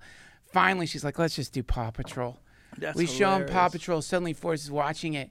I'm like, hey, Forrest, you want to go feed the crows? Because in the morning we feed the crows, and he doesn't answer. He's looking, and she says to me, he's gone. Paw Patrol. He's in Paw Patrol now. But yeah, it's it is. I, I I think that that's that's the real tragedy. It's not so much the you know micro moments of feeling butthurt because someone that you will never meet decided to say the meanest thing anyone ever said to you. it's the it's not that's that sucks. But what really sucks is all those moments when you're completely glue trapped into this technological opiate and you're not interacting with people around you. Yeah. And then, and then also you're carrying the weight of whatever the particular thing. Because like my God, it's not like everyone out there is just like, you know, there's some precise archers of pain out there. We're not talking about a shotgun That's scatter. of, like- perfect. this is not your your your mama jokes. Yeah. like this is like surgically designed. Like yeah, thing. Reddit assassins. Right, where you're just like, dear Yeah. God, dear God, how do you know me so well? You're That's so right. good. I'm a fu- You got me. You got me. But see, this is the difference between those Buddhas you saw and humans. Because a human identifies that thing and number one pretends that it's weird that another human should have a flaw, a, a, a paradox, a fucking uh, contradiction, that they're not perfect. And then for whatever reason, will also think because you're not perfect in the specific way, I'm going to fucking do everything I can to expose and hurt you. Whereas those things that you saw, they love you anyway. They love it itself. Yeah. And so this is the difference between Humans what- are infected by demons, is what you're trying to say. I'm I'm saying Demons to keep you from loving. Yes, human. Well, I'd say humans are not the the demons are just a confusion. It's not a demon. It's like a confusion. The confusion is, is that that is I think surrounds the, what the uh, nature of human identity really is. It's a confusion. It's, it's a it's a problem of. It's like uh so in the term ignorance comes up in Buddhism a lot, and it doesn't mean like dumb. It means active ignoring, right? So like any given person has within them stuff they're not proud of, but not just not proud of like you'll admit it on a podcast. You know, like man, I just love to like suck a woman's feet while I jerk off. Is it the most appealing thing? No. Do I feel weird admitting that? Not at all. Who cares, right? But I'm talking about the deep shit. There's stuff you don't want to say. You're literally so ashamed of it that you don't want to look at it yourself. So that's called active ignoring. And so what that does is sweeping the shit under the rug. So then now you're going through day to day, ignoring whatever the fucking thing is. You smack the person with cookies, which is not that big a deal. Some people burnt their fucking grandparents' house down and never told anybody. You know what I mean? And so you're going day to day and, and and you can't really you pretend you don't look at it. You don't look at it. You don't look at it. And then this is where aggression comes from is because because you are pretending you're something and that takes so much energy too because you always have to like avert your eyes from this aspect of yourself that you consider to be subpar or whatever. And so this is this produces all this aggression but in, because you're not looking at it in yourself you see it on in someone else. Right. so now it's all reflected all around you. Your entire life has become a disco ball upon which the shit you don't want to look at is being reflected back at you over and over and over again. Now you're in hell because the thing you thought you could just ignore is in your friends, it's in the government, it's in your dogs, it's in every single thing, some version of it weirdly reflected. So that's that's called active ignoring. And so one one aspect of Buddhism is the invitation, look it in the eye. See what happens. What happens if you stop ignoring it and just not just like look at it like it's separate from you, be it fully, completely. Chogyam Trungpa calls it like compares it to like when you go out to like the Badlands. And it yeah, is this a beautiful place by normal standards? No. Or even like volcanoes, like in Iceland where that volcanic eruption happened, it's lava and cracked and inhospitable. Is it like beautiful in the sense of Hawaii? No. But it's fucking beautiful. And so when you start looking at the entirety of what you are, you stop focusing on the Hawaii side and give some equal attention to the fucking Mordor side. And in that, you become a real person. And all of a sudden, the people around you that used to think were fucking like, you know, assholes or out to get you or this or that, you stop seeing it in them anymore. And the reason is, is because you've acknowledged it in yourself. This is the idea. And then maybe you can become like those Buddhas you saw. Because when you've done that with yourself and you see someone who's like thinks they're being clever and hiding the fucking thing. Yeah. And the way I think I'm hiding my bald spot because I can't see it. And then when I'm trying on clothes, I see it in the mirror and I'm like, oh my God. Does everyone see that? Yes, they see it whenever they're there. You're walking in front of them. But That's anyway, hilarious. so that's so that's the idea. And then and then and then you can love people not because they're perfect, but because you see, oh, they're just like me. They, they have shit that they're hiding from themselves. They have shit they're embarrassed about. They have shit they're working on. But that's a- Everybody. everybody. everybody. Do you? Can I ask you this? Do you think that there's a there's something that's happening with the the understanding of this for the most part? Like a lot of what you're saying resonates with people. It resonates with me. I'm sure it resonates with a lot of people that have embarrassing moments or disappointing moments in their life, and they just don't like who they used to be, and they want to move forward. Whether it's whatever it is, losing weight, eh, whatever whatever it is, just it's uh, applicable to anything. Kicking addiction. Do you think that this and this new ability to discuss shit like this, like where in pop culture did this conversation ever get to take place up until now? In terms of the past, in terms of like, if you wanted to reach millions of people, how the fuck could you do this on VH1? How the fuck could you do this on MTV? Oh right, yeah. Yeah, it's not their fault, but it's, it's not what their business was. How could you do it on CBS or NBC? How could you do it on Fox? You couldn't. You, it's not, couldn't. but it's not their fault, right? It's like that's not what they do. They do something different. So here you are talking about this, and a lot of people are like, yeah, but why do you think of yourself as who you were when you were 16? Or how, why do you think about who, who, yourself who you were when you're five, hitting your cousin in the head with a bag of cookies? yeah. Like, why do you think about yourself like that? Like, what is it? Well, it's weird. It's memory, but it's also Yeah. there's a thing where the engine that tries to improve your life can get out of control and start gobbling up things it doesn't necessarily need to. yeah. And it starts taking over all the various aspects of their life. Like you, you meet someone who's amazing, but they're also like super hypercritical and they hate themselves. You're like, Yeah. okay, listen, I think you're fucking awesome. Like, Yeah. dude, why you, why you, why don't you like yourself? Like, you, so many people like you. You're cool. Like, you got to re tweak this thing. Turn it to the left. Click, click, Yeah. click, click. You're out of alignment. You know, and you see it. but you can't retweak it. I don't know about that, man. No, I mean I don't mean it's not. I don't mean there's no hope. I mean, mean? like uh, Pema Chodron. There's a great book. It's called The Wisdom of No Escape. But in the very beginning, she says these people they take up this process of meditation because they want to become better people. This is an aggression to yourself as you are right now.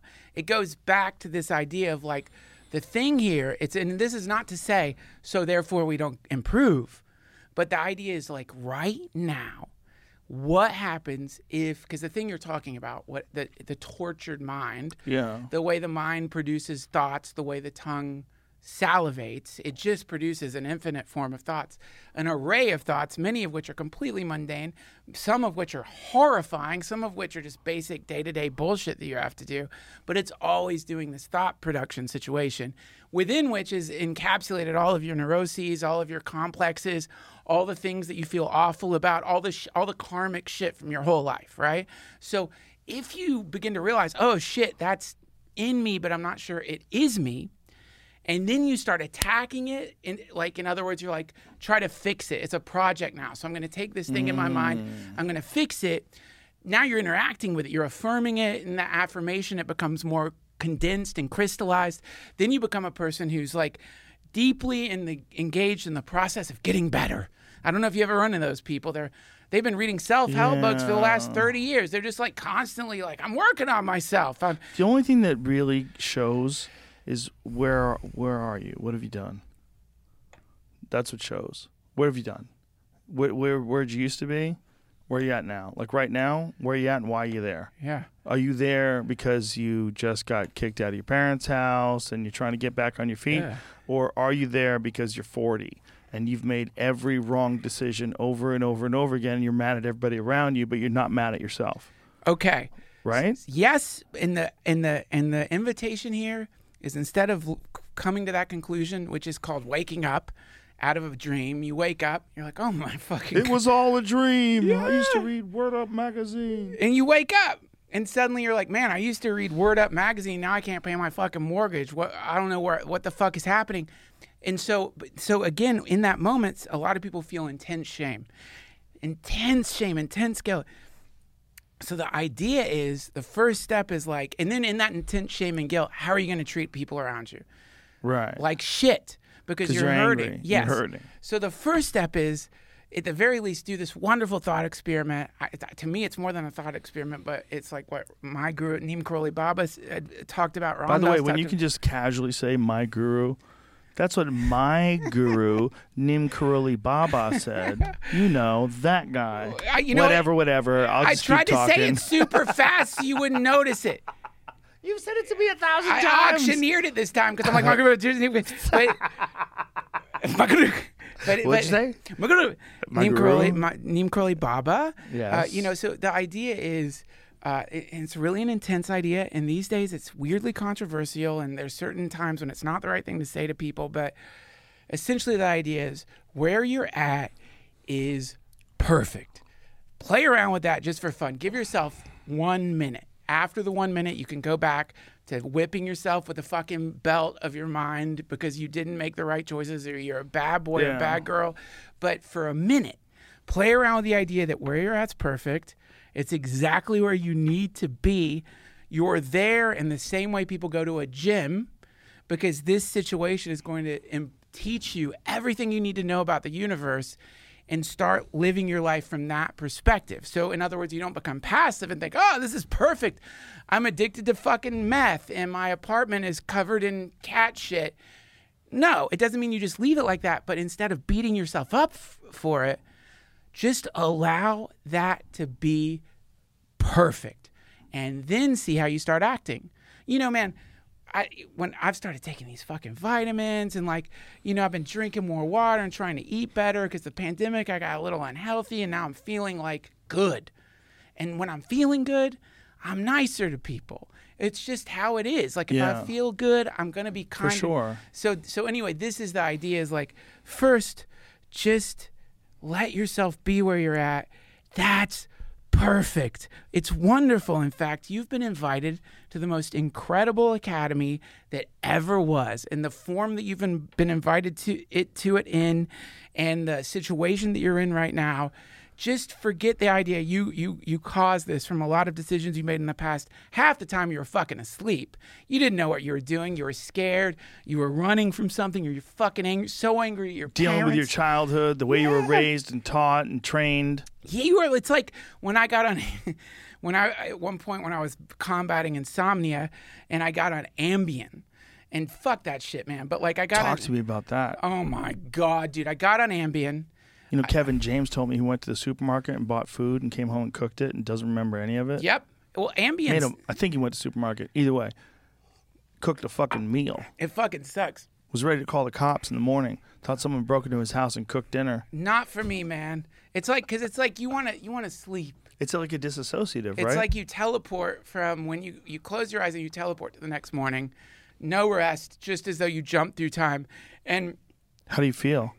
Fucking awful if you were me. But to be to be fully honest, that was when I was addicted to ketamine. So I was like, uh, I was on a bit of a rampage, man. I will admit. So it's hard to say it was necessarily because of the ketamine. Oh, what a fucking funny aside. I have full disclosure, but uh, That's a hilarious aside. but I remember like the next morning, my wife being like, "Well, do you know what you did last night?" And I'm like, "No." And she's like, "Well, you kept calling a temple in Bhutan." So like I was like I look at my phone and I was just calling this fucking beautiful temple in Bhutan uh, you know, many times. I don't know what I was trying to do there, what was happening, but yeah, fuck fuck Ambien, man. But the point is like maybe not fuck Ambien. Maybe while you were doing that, like what? Maybe the problem with Ambien is not Ambien. The problem is that Ambien only it only projects to everybody watching the reality of this carbon-based life. yeah. But when you're on Ambien and you're calling that temple, you're trying to like you're, trying to mind sync with a lot of these Buddhas. Yeah. If they got on the phone with you, like and you're like, "Hey man, Yeah. here I'm. I'm fucking hanging out here in Georgia, and was thinking I'd like to join." I'm addicted to ketamine. Can you help me, Buddha? Yeah, and then maybe. Through the phone. You don't even remember it. You wake Yeah. up, you don't even feel like you slept. It's because you've been tripping balls all night with some Buddha. Well, well, yeah. I mean, I would love to believe that. I think probably what happened is I was one of many fucking high people who probably leave an answering machine every night at that place. Stop being so hard on yourself. I will. Maybe you're a psychic. I will look. I, you know, man. I like.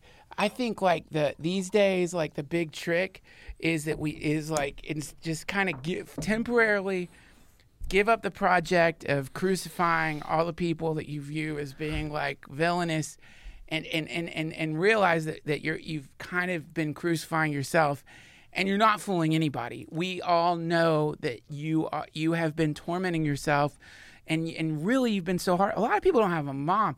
You know like I see the way my mom, uh, my my, that's a fucked up Freudian slip.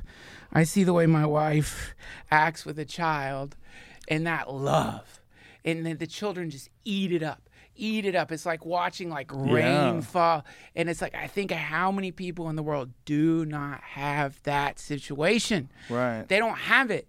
No one's loving them like that. No one's eating them up and loving them no matter what. And they no one taught them to do it for themselves.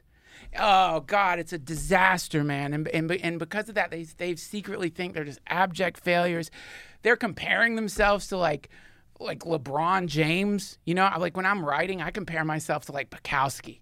And I'll look at my writing and be like, this is the worst writing I've ever seen in my life. Well, no shit, because you're comparing yourself to like one of the greatest writers that, that ever lived. And so, in, in my opinion. And so, anyway, all I'm saying is like, damn, as planet on a planetary level, Yeah. take you you don't have to tell anyone you're doing it but let's fucking have a little like a little armistice like on that christmas eve when the i think it was the french and the germans it's christmas Eve. They all played football together or whatever yeah they played. let's Yeah. have a little armistice and for a second like just give yourself a, an hour of not thinking you're the most secretly rotten piece of shit that ever wandered across the planet and just realize you deserve all the love in the world and where you're at is just great and like you're great and i know no matter what you're like someone's listening to this who's like actively who's probably got a bowl of like hot dog shit and they're just they're just they're just eating it but but even that just give yourself a break. I'm not saying start Yeah. some bullshit, sweet nonsense like be nicer to the people around you. I'm saying for just give yourself a 30 minute respite from the never ending, constant, secret, self loathing like like horror you've been subjecting yourself to because you know that's a, that's going to be a great 30 minutes Yeah, and if you can do that, you'll probably have this inclination towards like spreading that to other people. I, I would say that could be an inevitable result of that but even if it's not even if you immediately go back to, like a cunt. fuck you, motherfucker! You fucking you you. I hate your voice. I've never heard a more annoying voice than your voice. Whatever. Go back to it. Go back to the war and enjoy it. But Dear give, Joe Rogan, why you have that cuck with that fake voice on your show spouting out Marxist nonsense? he's a yeah yeah. It's not fucking Marxism, but yeah that. He's got a fucking Illuminati ring, bro. Oh yeah, I wore the fucking Illuminati ring. I got it. at This wonderful store in up. Nashville. Oh Jesus Christ! Jesus God, it's My- scary. My Thank you um, so much. instincts are on point though.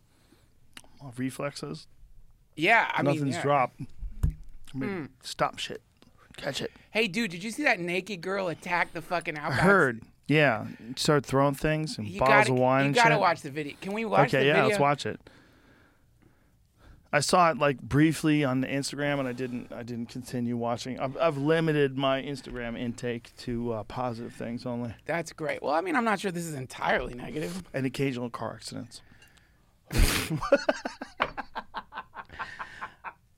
I, you know, this the pro- the problem with a lot of these videos, man, is you don't get the backstory, and that to me is like, I really want to know why she decided to attack this outback because she put on.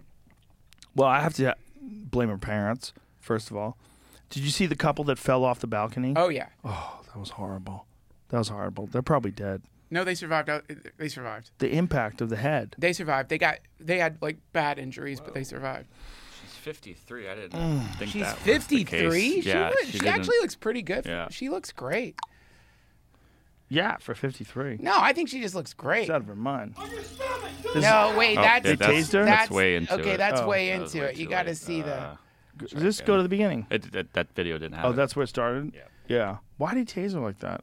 But well, because she was running at him, and she had been like, "You got to see the video before, and you'll understand." Like it wasn't like He should have just gave her his number. Said, listen, I get off at six. give her the number after you Let's tase go her. have coffee. Sit down, talk about how you got naked Listen, at the Outback Steakhouse. I've got passes. I've got you should- Applebee's discount coupons. You should be like a counselor. You know, that's the thing they say about police. Like a lot of times, these mental health issues. This is one of the defund the police uh, uh, ideas that we they need mental health counselors, not um, police, to do that kind of work. Dude, I've seen it work. Duncan? I've seen it work. I will tell mental you. health counselors. I'm going to tell you a Burning. that's what I'm saying about that guy. Yes, I agree with been that. better. I'll tell you a Burning Man story that'll make you make fun of me for a little for a little bit if you want to hear it. Well, okay.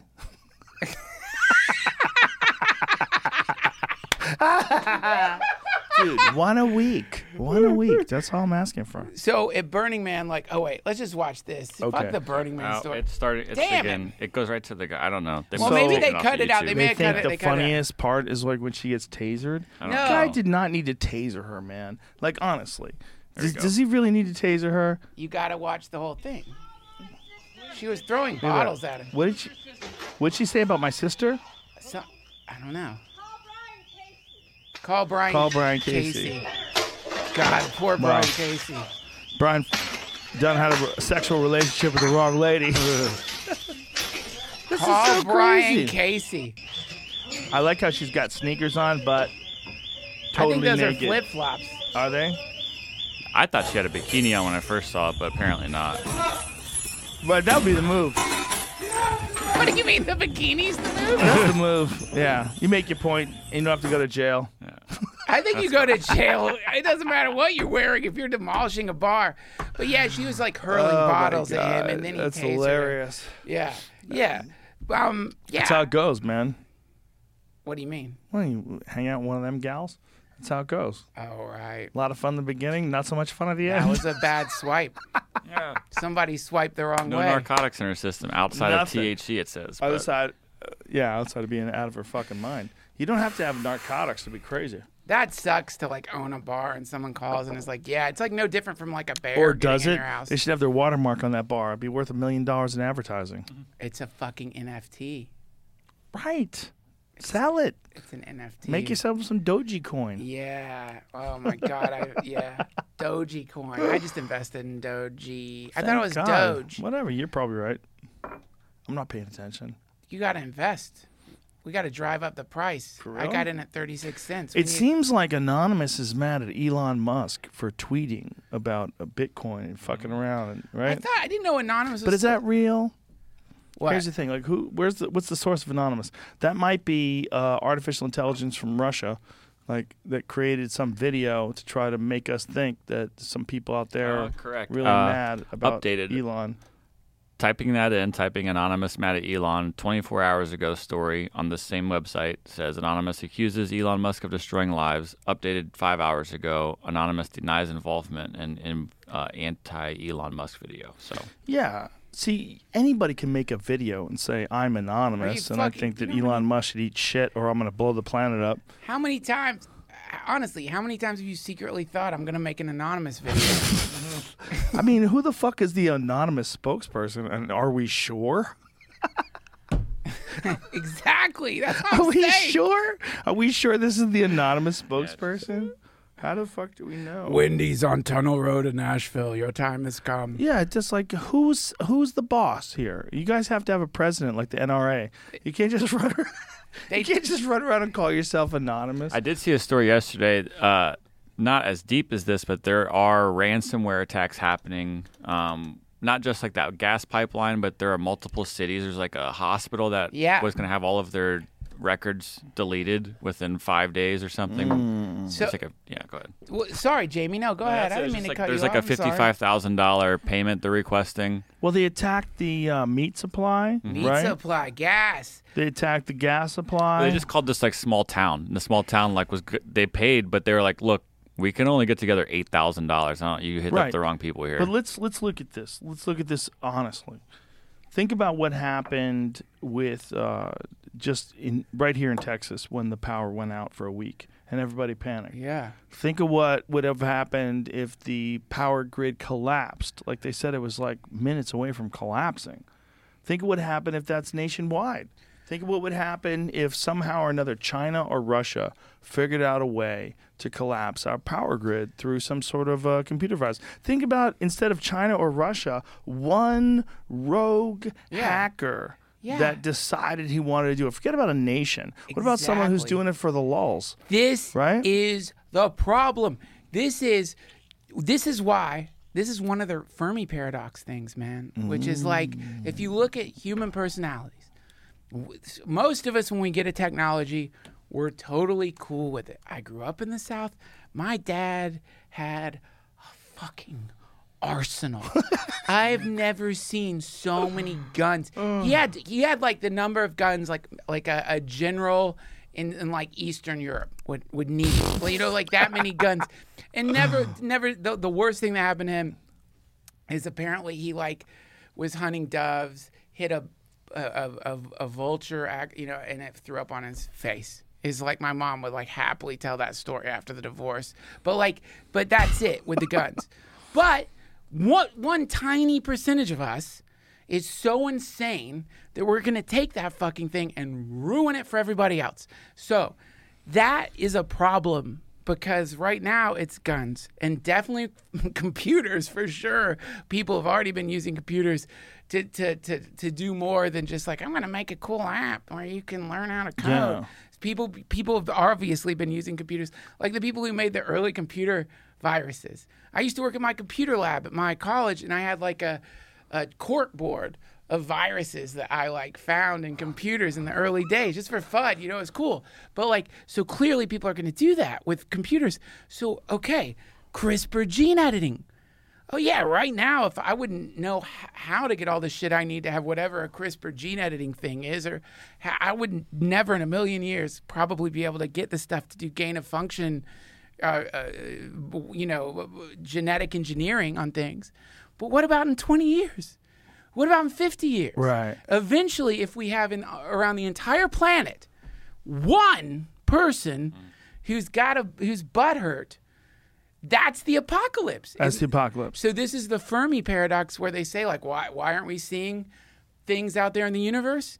It's because on these planets where they developed a technology that could easily have created a utopia, there was one supreme asshole who was like, "Let me see what happens if I fuck with the mouse pox again." Yeah. And then all, just everyone dead.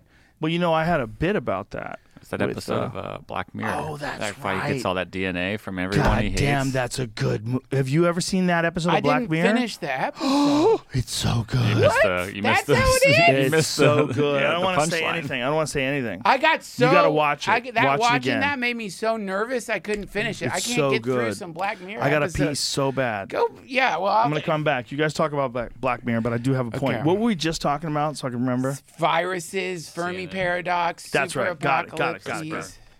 I gotta pee so bad.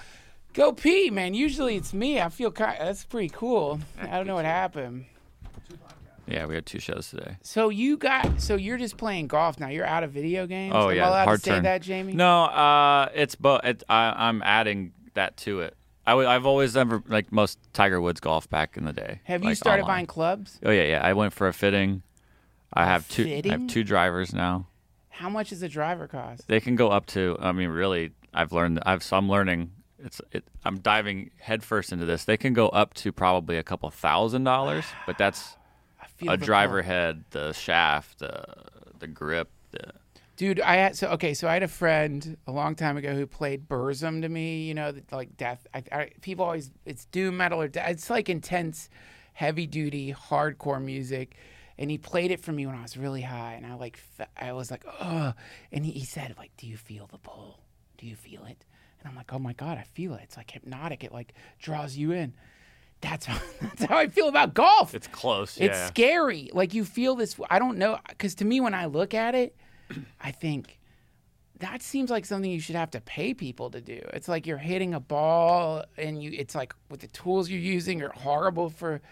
uh, You you could pick it up, but but so many people have given over their entire lives to this thing, indicating it's got to be the most joyful thing on earth.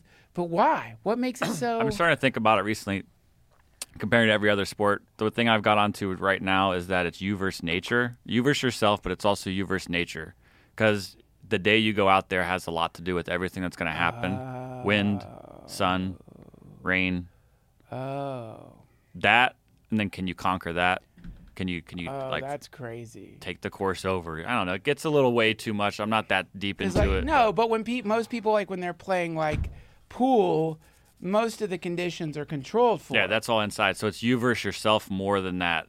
And like, it's- bowling, it's- it's- controlled yeah. conditions. locked into a space, but this is the whole. You have seven thousand yards of space to fuck around in Wow, and suck, suck a lot.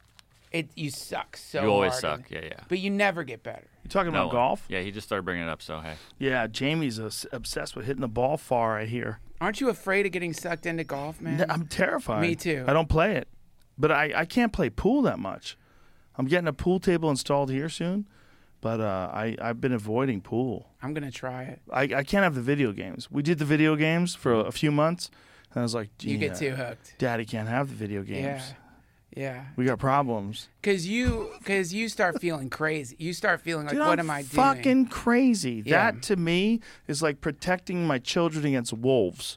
It becomes this obsessive thing. Yeah. Where it's like uh, I got to protect the tribe. I got to. Yeah. You get locked into these goddamn games because they're so exciting. Good God, these I, days especially. I wish I wasn't such a simpleton because if I could fucking just play for like one hour and stop, I cannot. Yeah. Because at one hour, I start getting a better feel Yeah. of where my cursor's going. When I'm moving the mouse around, Sure. I get a better understanding of Yeah. strafe jumping and how to aim with my rail gun. Same, Can't do it. same. I'm too dumb. I get too excited. I get too locked in, and there's the realization that that's more fun than anything else I do ever. The best. Other than like like beautiful things involving people that you love dearly, like real love and emotions and real moments. like regular shit you do, like watch TV, is never exciting as a game of Quake. If you and I were uh, s- sitting in front of two monitors playing Quake, Yeah. calling each other pussies, yelling at each other, laughing when we died, it's it's a cackling, ridiculous Yeah. fun time. We would walk out of that studio and our fucking heart would be beating too Yeah. fast. Our adrenaline would be As pumping. I've gotten into golf, I've started. This is only. This is what it's about, really. It's about hanging out with three of your friends. Yeah. Having the word playing terribly, but drinking beer and talking shit for four or five hours. That's what it's really. Do you dress up in the golf wear? Only oh, he if you does. have to, He does. He has to. That's my because you kind of actually do have to. he has They to won't let wear you play. plaid pants and you Yeah. have to. knee-high It's socks. it's there are weird rules. Like I just heard there's a rule. I need to have it explained to me. But in Eng- in England and Scotland on some of these courses, if you don't turn in your card with your handicap correctly written with your score, you're going to be like banned from the course. Okay, It's like so- you won't even be allowed to play again. I so I I. I, you know what? I don't want to say it because I don't want to. I don't want to like shit talk on here. The point is, like, Too our late. golf people are a little uptight. Yeah. What are you saying? Okay, I'm saying a friend of mine. You're saying they're secretly gay? A friend of mine. Well, no, I'm not saying that. I'm that saying- that's how it, I, what I got out of it? no? I. I, I That's don't, what I got out of what you were the way you were saying it. It seemed, it seemed like that's that's what you meant. Most people who work at golf shops, I have made loved. Male or female. Thank God you're the first one to say I was it, gonna say like they're erotic. I like think everybody's gonna go. Me too. It's gonna be like that that scene in Toy Story. Yeah. Ooh. Look, what's more erotic than golf? A Nothing. sentence that's never been said. But like the Some people love it. But some golfer, they're uptight. Is what I'm saying. Are golfers uptight? Well, it's very fancy. Th- There's a movie I think about it all the time. It's why I think I even like it at all. It's called Tin Cup. Kevin Costner's Oh, in yeah, it. I It's remember that. About in Texas golf. There's two modes. In it. He's like this laid back golf pro. Doesn't give a shit about a lot of things. And Susan Sarandon's hot as fuck. uh, Rene Russo. Isn't she in there? Rene Russo's in it. Who's the other one? Uh, I don't know who It's it not is. Susan I Sarandon. don't think so. Google, Google that. I will. I Um, feel like that. It, but he's definitely going against Rene yeah, Russo. he's just going against some pro who's like it's his life, and he's he's just wanting to make a name for himself one time, just one time. Yeah. And Am I at the end of the thinking- movie, it is. But I think I'm thinking of the wrong movie. Maybe I'm not though. Golf I'm thi- movies? oh, you're right. I'm thinking of a baseball movie. There was a baseball movie in Bull with Durham. Kevin. She's in Bull That's Durham with him, right. yeah, yeah. Thank you. Thank you very much. Yeah, that movie. That was a great movie too. Well, Kevin Costner's made some goddamn gems. except you know? Waterworld. Hey, g- guys accustomed to. You know what's great about Waterworld? Waterworld sucks, but that fucking show at Universal that they do, Yeah. it's really fun. Okay. Fuck people. I'm not you. I'm sorry. I, you know I Oh, love you, but I'm I, I'm sorry. I disagree with the Waterworld critics. Are you kidding? The movie? What are you Critics of looking? the What are you looking for? You- it's hilarious. It's now it is, but it's like best- Showgirls, but in water. What else would you want in the world than water? But no, you don't get it. Back in the day, it was like a uh, a wet the postman. Did you see that one? That was his other giant flop. I didn't see By The the, way, Postman. Kevin Costner, I love you to Me death. too, Kevin a giant Costner. fan. You And I tried think- Waterworld. You tried. Listen, man, if if I made that movie, it would have sucked a thousand times worse. but you also did Dances with Wolves. I fucking love that guy. He's been in Yeah. a lot of great movies. That's not my point. My point is like like Waterworld is not a good movie. It's just not good. And The Postman's not a good movie either. They're just not good. They didn't work. Well, yeah. But the Waterworld show at Universal is really good. yeah. It's really fun. You know what, man? Somebody worked on Waterworld. A lot of people know. I know. I have friends that worked on Waterworld. it's got good reviews on uh, Google. No, course I'm, it does. I'm, I'm just a saying, joke. I'm just They're just saying, fucking like, around. There's nothing crueler you can say to an artist than to say, you know, the thing you made, it's not that great, but there's a Universal ride based on it that's cool. Well, that's what they say about Fear Factor. Is there a Universal Fear Factor? Yes, No yes. shit. Some other dude does Fear Factor at Universal. It has nothing to do with me. Yeah. I'm, I'm three people removed. It's like that guy and then Ludacris. Like, you know about the imposter Blippi? You know Blippi? You know Blippi is? no.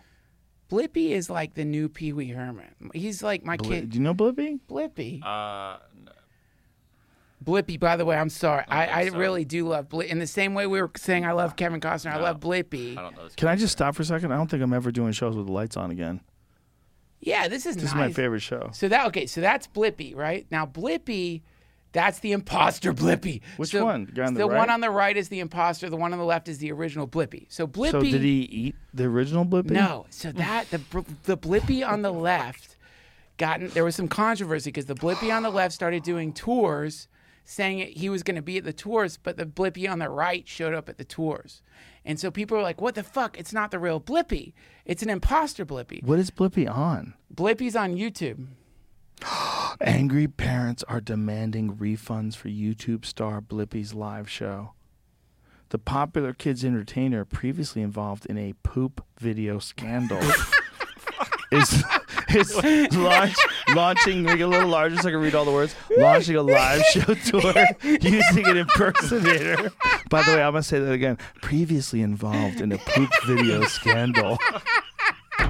This is this is why the aliens won't land. You fucking fools! You're holding us back. The aliens are hovering and then plunging into the ocean. Blippi, it's a fake. To get a fake Blippi, we can't. Not yet. you know what it's like? It's like a complex souffle. You want to make sure you pull it out of the oven at the exact time, and the aliens are like, "Not yet." You don't want it to collapse. Not yet. They just wait, wait, wait, wait, wait. They got their oven mitts on. They're looking through the glass window in the oven. Like, not yet. They're not done yet. They just they they made a fake Blippi. Like, damn, I thought it was done. He tr- no, Not look, yet. he's an entrepreneur. I got to say this: the aliens. I think Blippi is one of the great things about Scroll humans. back down. Hold on a second. Right there. I didn't find out until five seconds after I'd submitted my payment and Ticketmaster refused to refund me, said Angelina Sakowski, who spent $126 on tickets to the New Jersey show. Angelina Sakowski in New Jersey would be a fucking blast to do coke with.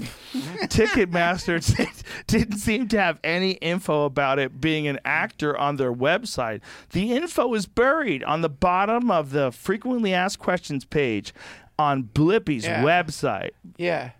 It's like Gallagher too. It's the scandal repeats itself. Well, look, you know, for I, I like I love Blippi. You love Blippi? Well, no, but when my What's your favorite thing about Blippi? because what's cool about Blippi is he like you know in the way you go to Walt Disney World and Walt Disney clearly respects kids. There's like the toilets are, are the size for kids and like there's a Right. sense of like understanding child intelligence is is is as astute as an adult. They just don't have the words yet. He's really good at that. So like when he's like showing like a fire truck. He's not brushing over anything. He's like pointing out all the things Mm-hmm. that like my that a kid would be interested in, which is like, what's that? What's that? What's that? What's Right. that? That's what I like about. I think it's really like of all the crazy shit that we've watched with my kid, it's the most like uh, it like at least it like acknowledges that children have some like intelligence. So that being said, when so you the way YouTube works is you're just watching Blippi videos. You know how it is, man. A two year old. Whoa. Whoa! I found his uh, band video that got him in trouble. A, a two, what is it? It was that video. It was a Harlem Shake video. Wait, show the Harlem Shake, not while I'm like This is singing the Blippi? praises of Blippi. God in- So damn he's it. pooping. 2013. This is the pooping video that got Yeah, him in sorry. trouble. Oh, he's pooping on his friend. Oh, my God. Oh boy. oh, one more time. Rewind that a little bit. Rewind that a little bit. Rewind that. I need to see that. Okay. Um, I was uh, willing to go to bat for him until he just shit all over his friend, like legitimately. It says Harlem We have to learn to forgive, Joe. I don't want to say the, the URL. That's not we're where it gonna- is anymore. all right, It's- so this dude gets up and he literally Hershey squirts and empties out on his friend. It's a big and the friend, the friend's flinching like a first-time porn star catching a facial. No, his friend's acting like a roach that got sprayed with some kind of poison. It's just bizarre that his friend is lying ass up in the air, also naked, while this dude shits on his uh, naked asshole and dick. Listen, Some things should be illegal.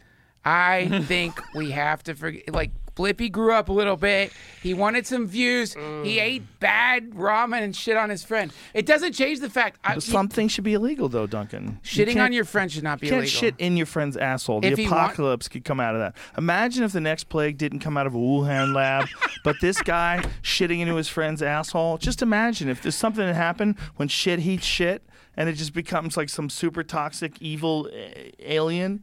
You know, it's like uh, like uh, mad cow disease from prions. Yeah. The idea is that a human being, if you Jacobs Creutzfeldt disease, is when cannibals eat like human spinal tissue. Yeah. That's one of the ways you get it. But they, they can get that disease from Yeah. humans eating other humans' spinal tissue and brain matter, right? They so they get the prion disease. Well, that's the same. That's the same thing, isn't it? Like, would it? Because it's not supposed to do that. You're not supposed to ever eat your friend's brain, right? So nature's like nature's like, yo, this guy's got to Yeah. die. You can't have him eating his friend's spinal column. Whoa, whoa, whoa, whoa, whoa. so nature has some like built-in fail safes to keep you from eating Yeah. your friends. Yeah. But this motherfucker shitting in his own friend's asshole, like nature's not ready for that yet. Well, nature thinks it's fine because Blippi's still alive. He makes great kids videos, so it's okay. John started making gross out videos in 2013 under the persona of Steezy Grossman, a boy who was born as poop after his parents had anal sex. He listen. he makes great kid videos. He- Listen, and who Logan- hasn't been a kid? and Logan Paul put up a hell of a fight last That's night. That's right. This is we're living in a clown world. We're living in a clown world.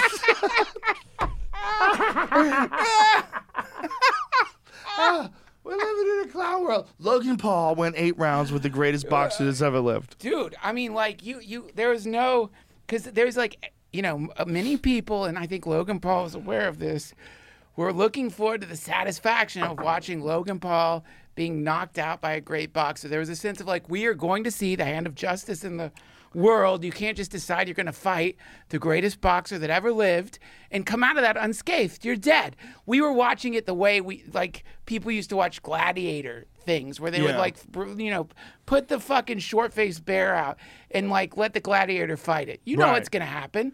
The bear's gonna eat the fucking gladiator. But, But in, but not in this case. in it this didn't. case, it didn't happen. But here's my, you know, it's. I wrote an Instagram post about it today because I was I was genuinely all day I was thinking before we got before I got here when I was at the gym I was working out and I was thinking I was like there's something about that that's really intriguing to me like what is it Yeah. and I tried to figure out what it was like what about the novelty of the moment like we were you me Tom Segura Tony Hinchcliffe Yeah. Ron White and Curtis Curtis Nelson we're all sitting in my house Yeah. We couldn't wait. The, the thing is about So to happen. We were all like, I can't believe this is happening. I can't believe this is happening. We're all looking at them across the ring from each other. Jake Paul's like three feet taller than I'm Like, this is bananas. This is so wild. And he survived. And Floyd Mayweather made like $100 million. He made he made like a hundred million dollars fighting a guy who had never won a professional boxing Holy match. shit! The annoying thing was amazing. like the announcers weren't acknowledging what was happening, which was Yeah. like, what the fuck? The This- problem is they had too many people talking. they had a lot of people talking. About, There but- was Morrow. yeah, How do you say their name? Amaro, Desus Amaro, Deus, Jesus Amaro. Um, who's the other guy? Mauro Ranallo. Uh, Mauro Renal already said, and there was one other who else was gentleman, there. The guy who got in the ring and interviewed uh, Floyd. And uh, I turned it off. I didn't see. anyway, there was one, two, three, four guys talking, which is a lot of people talking. It's, Right. it's hard to do.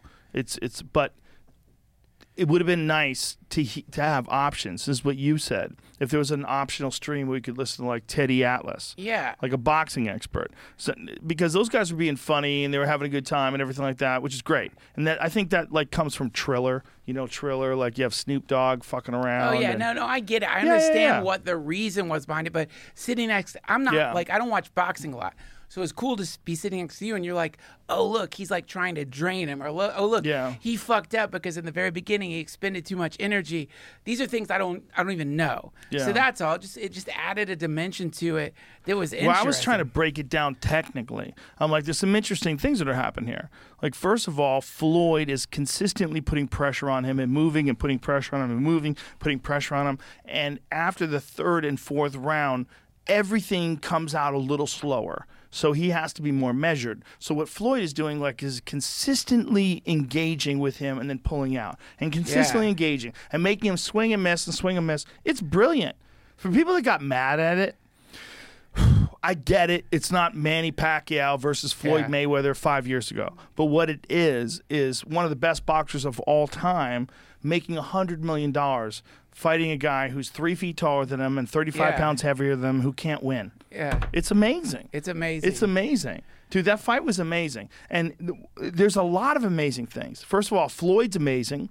The fact that Floyd has the balls at 44 years old to decide, oh, I'm just going to go ahead and fight some dude who's 35 Yeah, pounds heavier that's than me crazy. and 26 years old. It's crazy. It's crazy. And then the fact that he could put it on a guy like Logan Paul. And here's another one the fact that Logan Paul went all eight rounds. That's astounding. You have no idea how tired you would be if you were boxing with the greatest boxer that's ever lived. I mean, maybe he's not the greatest because that's subjective. But in my opinion, he's the greatest. The reason why he's the greatest, in my opinion, is he's only been hit hard and hurt like Yeah. three times his whole fucking career. There's no one that can say that. The art of boxing has always been hit and not get hit. And in my mind, no one's ever done that better than Floyd Mayweather. Yeah. Now, here he is in his 40s. He's made hundreds of millions of dollars fighting people who have really no chance of beating him. Yeah. Yeah. That's crazy, man. it's amazing. Dude. There's the controversy of the day. Uh, Oh, people after the think he got knocked out. That he got knocked out. and Get He's being held up right out of here. People are so silly. Dude, what if you don't understand? They don't understand shit about getting hit in the head. These are the same dummies. He's just hanging on, man. He's just he went for an overhook. You guys have no idea. This position right here, high elbow, going in for an overhook. If he was wrestling, he would go back the other way and throw him on his back. This is a normal thing for a wrestler. Logan was a wrestler. In fact, in fact, ready for this? See how he's got that high overhook on the left-hand side? Watch how this happens again. This is what happens when a bunch of people comment on fights that don't know shit. You see that high overhook? That oh, watch, watch one more time. So they they he hits him, and now look at Logan's right arm. Watch what happens, or excuse me, left arm. See what happens? He's in control. He's holding on Uh, right, to him. right, right, right. He's He's, a like- wrestler. He's not going limp. My friend Guy Sacco, who runs Defense Soap, he that's his company. He owns that company that I rave about all the time. He told me today that Logan Paul was one of his wrestlers in the 1990s, and he said he was really fucking good. He says really hmm. talented kid. There's a video of him wrestling with Paulo Costa, who is a UFC, who is is a, rather, excuse me, a UFC middleweight contender, Yeah. like a beast of a guy. Yeah. And Logan fucking scrambles on this guy, and like he looks really good. Like he can fucking wrestle. So when you see that, when he go, he's not knocked out, you knuckleheads. You stop talking about fighting. He's holding on, Yeah, and he's right. protecting himself, and he's controlling Floyd, and he's pushing his head to Floyd's chest. It- this is what happens when you don't get commentary from a guy like Daniel Cormier or from a guy like Teddy Atlas or you know all, all the Max Kellerman, Look, Jim think- Lampley, all the people that really understand boxing.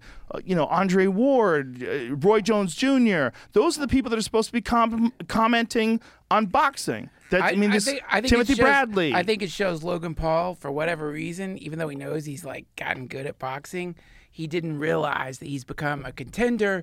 He felt weird about it, and so he had funny announcers. He wanted that to happen. That was the decision he made. I don't think it was his decision. I think it was think? Showtime's decision. Well, anyway, you know what? This is this is what has occurred to me. What if Logan Paul starts getting good at other shit? Like it's like people think he's gonna keep boxing, but the next thing is he gets into fucking chess, and he like is like Right. almost beats a grandmaster, and then like after chess, he becomes like an incredible like violinist.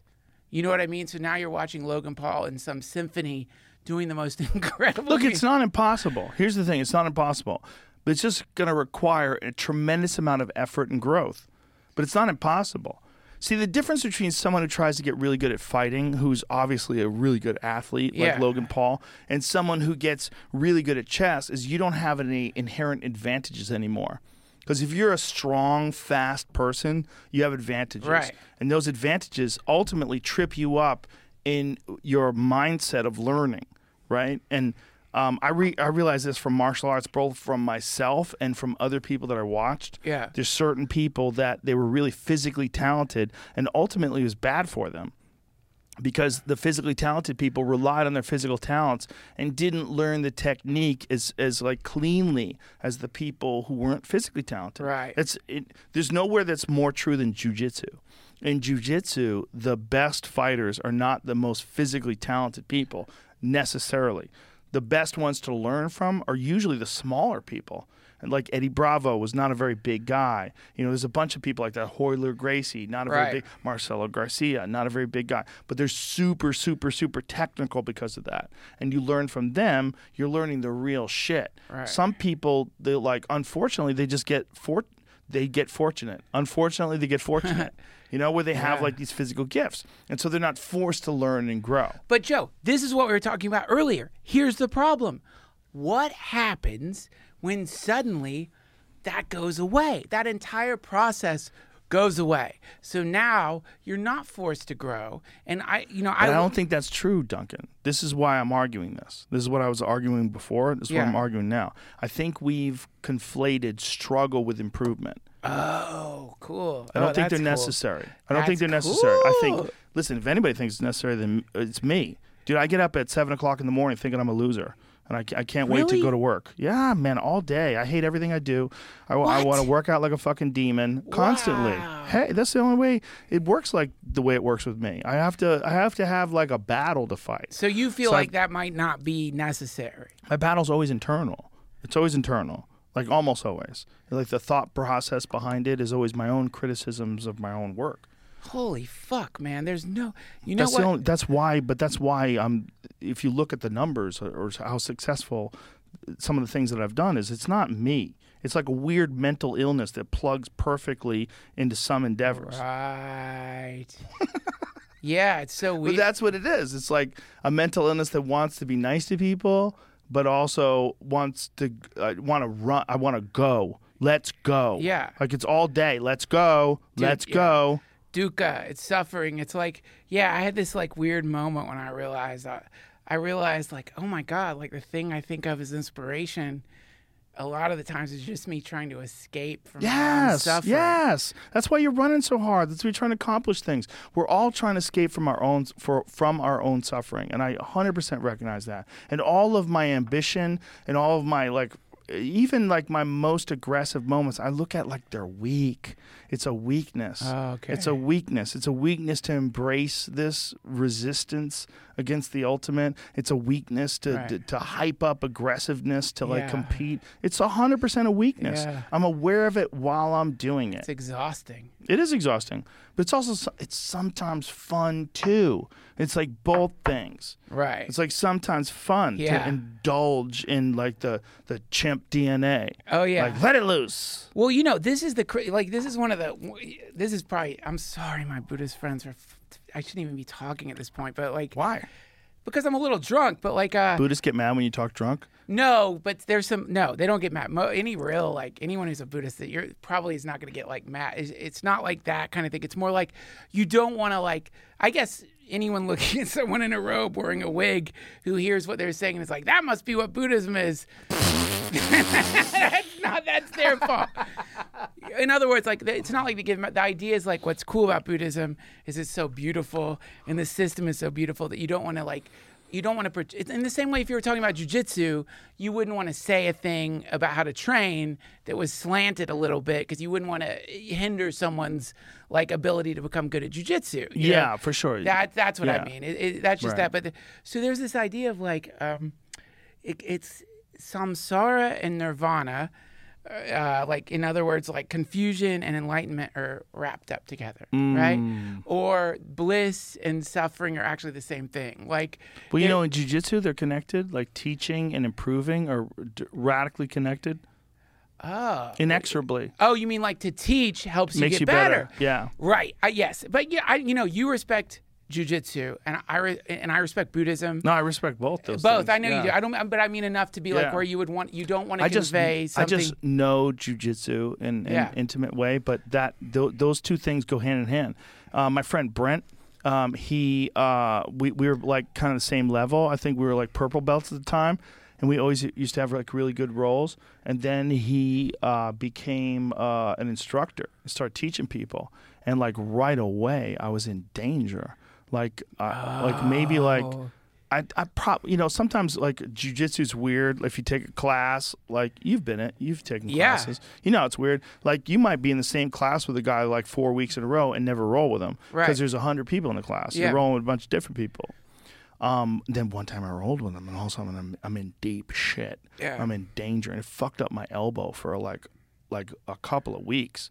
Like I didn't. He got me in a Kimura, and I wouldn't tap, and I tried to get out of it, and uh, I couldn't do chin ups. I was fucked up. Yeah. it was like a lesson, but he got way better From teaching. From teaching, and then I think there's two things going on. I think one is the examination of the, the fundamentals and the, the deep understanding Yes. of positions. But I also think there's something about helping other people that's like really good for the the head. Yeah. Really good for the head. Yeah, for sure. And there's something about like hell when you have your head in a good place, you can be freer with your movements. yes. You can feel less burdened down. Absolutely. Yeah. I, yeah, but martial arts, what I, there is no, there is for sure a hierarchy that acknowledges a, a, a you know various belts or uh, levels of expertise. It's teacher, and like to there's nothing worse. I'm sure, and I know it happens because I thought, what's that great Instagram account?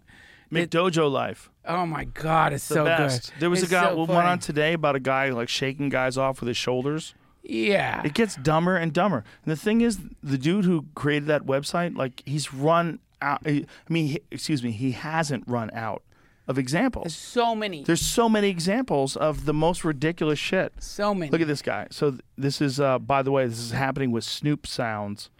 So Snoop's music is playing. Give me a little Snoop. Are you kidding me, Yeah. man? No. Watch. Look at this. You put your hands to the side and go up and down. Then you ooh to the groove and you move it around. It's not hard. It's so dumb. moving your hips, This guy's can do it like that, pretending can do it like that no one, like these, I don't know what's happening. It's like these guys are like bad actors. They're falling down and falling behind him. Look how they're grabbing his shoulders and falling down. Here, at this point, Look at that Here's my worry. That's meta. My worry is that it's meta. My Oh, worry is that they're trying to get on. yeah, that they're trying to get on McDojo Life and It they're creating be. videos. Mm. Probably. There's a This little bit this of that. right here is fucking with me because these guys are bad actors. They have smiles on their faces. They look too And he's wearing sunglasses. Yeah. Yeah, One come guy's on. wearing sunglasses. Sunglass No, guys this are a is, dead this giveaway. Is a, it feels this like. is a setup, man, but it's a funny Listen, setup. McDojo Life might be behind the camera. How about that? oh God! you that's son of a bitch. That's You know what it's like? It's like when the government does those ran things. They do black ops and then they do false flags, right? He ran out of videos, man, and he has to keep it going. Now He's he's, got false flags. His, his video. I don't know if they're false flags, bro. I'm, I really, I, I don't you. think- look, I'm just joking around. I think there's enough people out, but there might be, and they might just be making these videos to get put up here. But at the end of the day, there's a lot of those videos. M- most of the videos McDojo Life at Instagram puts up are fucking real, and it's disturbing. It's, the, it's a great it's a great account to follow. But like all I'm saying is, the reason when I'm saying that I'm confused regarding Buddhism is because I would never in a million years want to be a like be the person professing to know a thing they don't understand. And like and I think it's important in ju- both jujitsu and, and and and any kind of real any kind of path that like there has to be some acknowledgement that there are actual teachers like there is a way of, Yeah. of conveying the ideas that has been evolved over thousands of years that is the best way to convey the ideas and then there's also people like us who just love talking about it but it's good to make a distinction because at least you alert people like if you wanted to like go deep into it there's an Eddie Bravo there's a David Nichtern Yeah. there's a Ram Dass there's a person you could go to if you really want to go deep into it that's there for you or you can just listen to us talk about it and it's and, and talk about it like us and that's also completely great Well, you Just- know, you know what's interesting, man, in, in boxing that exists where people that are not even really good at it are really good at teaching it. oh wow that's cool Yeah, like there's a bunch of people that were one of the some of the best boxing trainers that have ever lived, and they weren't great boxers. Like Angelo Dundee, the guy who trained Sugar Ray Leonard and Muhammad Ali. yeah Not a notable boxer. Emanuel Steward, a guy who trained Thomas the Hitman Hearns, cool. Gerald McClellan, Milton McCrory. I mean, t- pff, Emanuel Steward, Lennox Lewis. Emanuel Steward is a legend. Wasn't really a great boxer himself. Wasn't a world champion. There's a bunch of those people. You know what? Teddy Atlas is another one. I think that's one of the shitty things people say. They go, "Those who do not can't do it, teach it," and it's like, "Fuck you." No, it's not fair, dude. It's not fair. It's People like, have genetic advantages. They Yeah. have societal advantages, cultural advantages, and some people just learn things. and They're really good at teaching things. There's Joe, a lot of those pee. out I'm there. sorry, Go I gotta pee. All right, I'll be right back. I'll be right back. This is so fun. I never wanted to end. Because move here. We'll do it once a week. Jesus. I told you. Let's make a deal, son. Come on, let's make a deal. I've become a production company, young Jamie. If there's anything you like to get made, let me know. I've got a list. Oh, do you? Yeah. Good. Um, what about uh, pull that up, Jamie.com? Oh, that's not even yours. Ah, they won't let me have it. this son of a bitch, that Weinstein fella, who I love to death, Mm. Eric, you can't own pull that up jamie.com. That's rude. Squatter. You're a squatter. Come on, man. Just because you're my friend. Eminent domain. On a domain. But youngjamie.com is live. It And you can get all sorts of like alien abduction shirts. Oh. Pull that up jamie.com. Those will be available again soon. Oh. pull it up. You should sell t-shirts on your website that say "Give Jamie back." Pull that up, Jamie.com, and make them in a rainbow so people have Maybe to go. They have to agree with you. No, you make it in a rainbow, like a Napoleon Dynamite "Vote for Pedro" shirt, but with a rainbow. If you put the rainbow in, people think you support LGBT issues. I was trying to make it an NFT. Oh, better, even better. I saw some interesting talks about that. I say you guys were talking about Logan Paul's that thing. He not isn't the reason, but he could arguably be a catalyst to why that got so popular over the last year. NFTs. Yeah, he sold five million dollars worth of NFTs, opening a box of Pokemon cards to people that were going to get those cards online, and sold the moments of opening them. Solid move. Yeah, he made a lot of money just doing that. Good for him. I like him. I like him. I told you I met him once in uh, Hawaii. He's really friendly. Like you meet someone who doesn't mean anything and no one's paying attention, that's how you know who they are. And he's pretty friendly, real friendly. Came up with like, touched my shoulder. I'm like, hey, what's up, man? I was like right after his fight with KSI. Like that's hilarious. Did you shit all over the toilet like that guy shit on his friend's asshole? You didn't shut the door, man. I'll These get are it. I have to go soundproof now too. I have to, I'll get it. Jamie's gonna go. I gotta pee. Jamie's gotta go. Jamie's gotta go. No, I um. Because I couldn't, I couldn't remember how to get out of here, man. Yeah, it's a fucking maze, bro. it's like a saw This is level all maze. designed by those military motherfuckers to protect one. Yeah, that's a, you know, man, and like be, being friends with you, that is something I never thinking about like what would come. I never thought he's gonna have special forces type people guarding him. What as long as I can keep being me, that's the that's the balance. The balance is never stop being you. If you can figure out how to balance your life out and never stop being you, and uh, the way I've done that the best, give me that joint over there. This one, That one, yeah. This one, something Here happened. This go. one got wet. The the way I figured out how to do it the best is just keep being me. Just keep being me. It's not. It seems hard to do, but it's just because it's hard to do normally, and it's hard to do mostly because too many people are paying attention to what you're doing. They're mad at you. If you just figure out a way to just be yourself all the time, then figure out a way to just be the best person you could Yeah. be. It can be done. but who schedules the guards? Like, do you have someone who like? Hey, easy, bro. How do On, you- on here. How do you find them? You have people around you that are like, they're. I like them because it's like you. Hey, hey, hey, we're on the air. Oh, I'm sorry. I, you just said you had. Relax. You said you had guards. I know, but you're getting specific. Okay, well, there's something magnetic about them. The, Thank okay, Yeah, they're fucking elite soldiers. But the point is, if you could just be yourself, and whatever's stopping you from being yourself, figure out how to control that and then be yourself again. But Yeah. don't give in to that thing and stop being yourself. One of the main problems I've had with this podcast as it keeps growing is people expect me Yeah. to be someone different now Yeah. because it reaches more people. And That's like you don't understand, like that's how it reached more people in the first place, and that's Yeah. all I have to offer. Okay, if I can't do that, look, I can talk to brilliant people and and, and ask them the best questions I can ask them, and try to try to provide you with an insight into how I'm looking at whatever particular weirdness I'm Yeah. talking about on the podcast. But I can't change just because a lot of people are watching. More people are going to complain. Right. That would fuck the whole thing up. I can't do it. What a terrifying predicament to find yourself in. It's not that bad. So you know, it's a little. It's like it's. It's what's terrifying, bro? what? is you don't have options. You don't have things you can do. Yeah. Trying to find a way to make a living. Those are those are real terrors. Or you're living in a communist country that controls your actions, Right. tell you what you can't say. I mean, I mean, I mean, people criticize me. Like, here's the thing about cancel culture, right? A lot of it is like people looking at what, what they think of can- cancel culture reacts differently on different individuals, just like a lot of things do. And if you're in a situation where you can get fired, right? Like you're working for a major network, and if you get criticized, you do something terrible, and a bunch of other people chime in, and then other people can lose their jobs, right? Like different people that are directors or executives, or like it's a different thing. You just gotta, if you're doing something creative, you you gotta figure out a way to get to a position where you can be independent. Right. That you have to. Well, you have to like. I think there's like a It's almost not their fault if they're mad at you, if they're trying to mold you, if their their mortgage depends on it. yeah. You know, it's like it's all set up in a weird way. Like people think it should be cooperative, and like, I mean, it kind of should be, but maybe not. Here's the thing: it's like you do your shit, I'll do mine. And when it comes Yeah. to someone expressing themselves about the nature of the world they see, it's really important if you want to resonate with people that you come with no pretense. You come with no Right. filter. Uh, You might be wrong. You might sound stupid.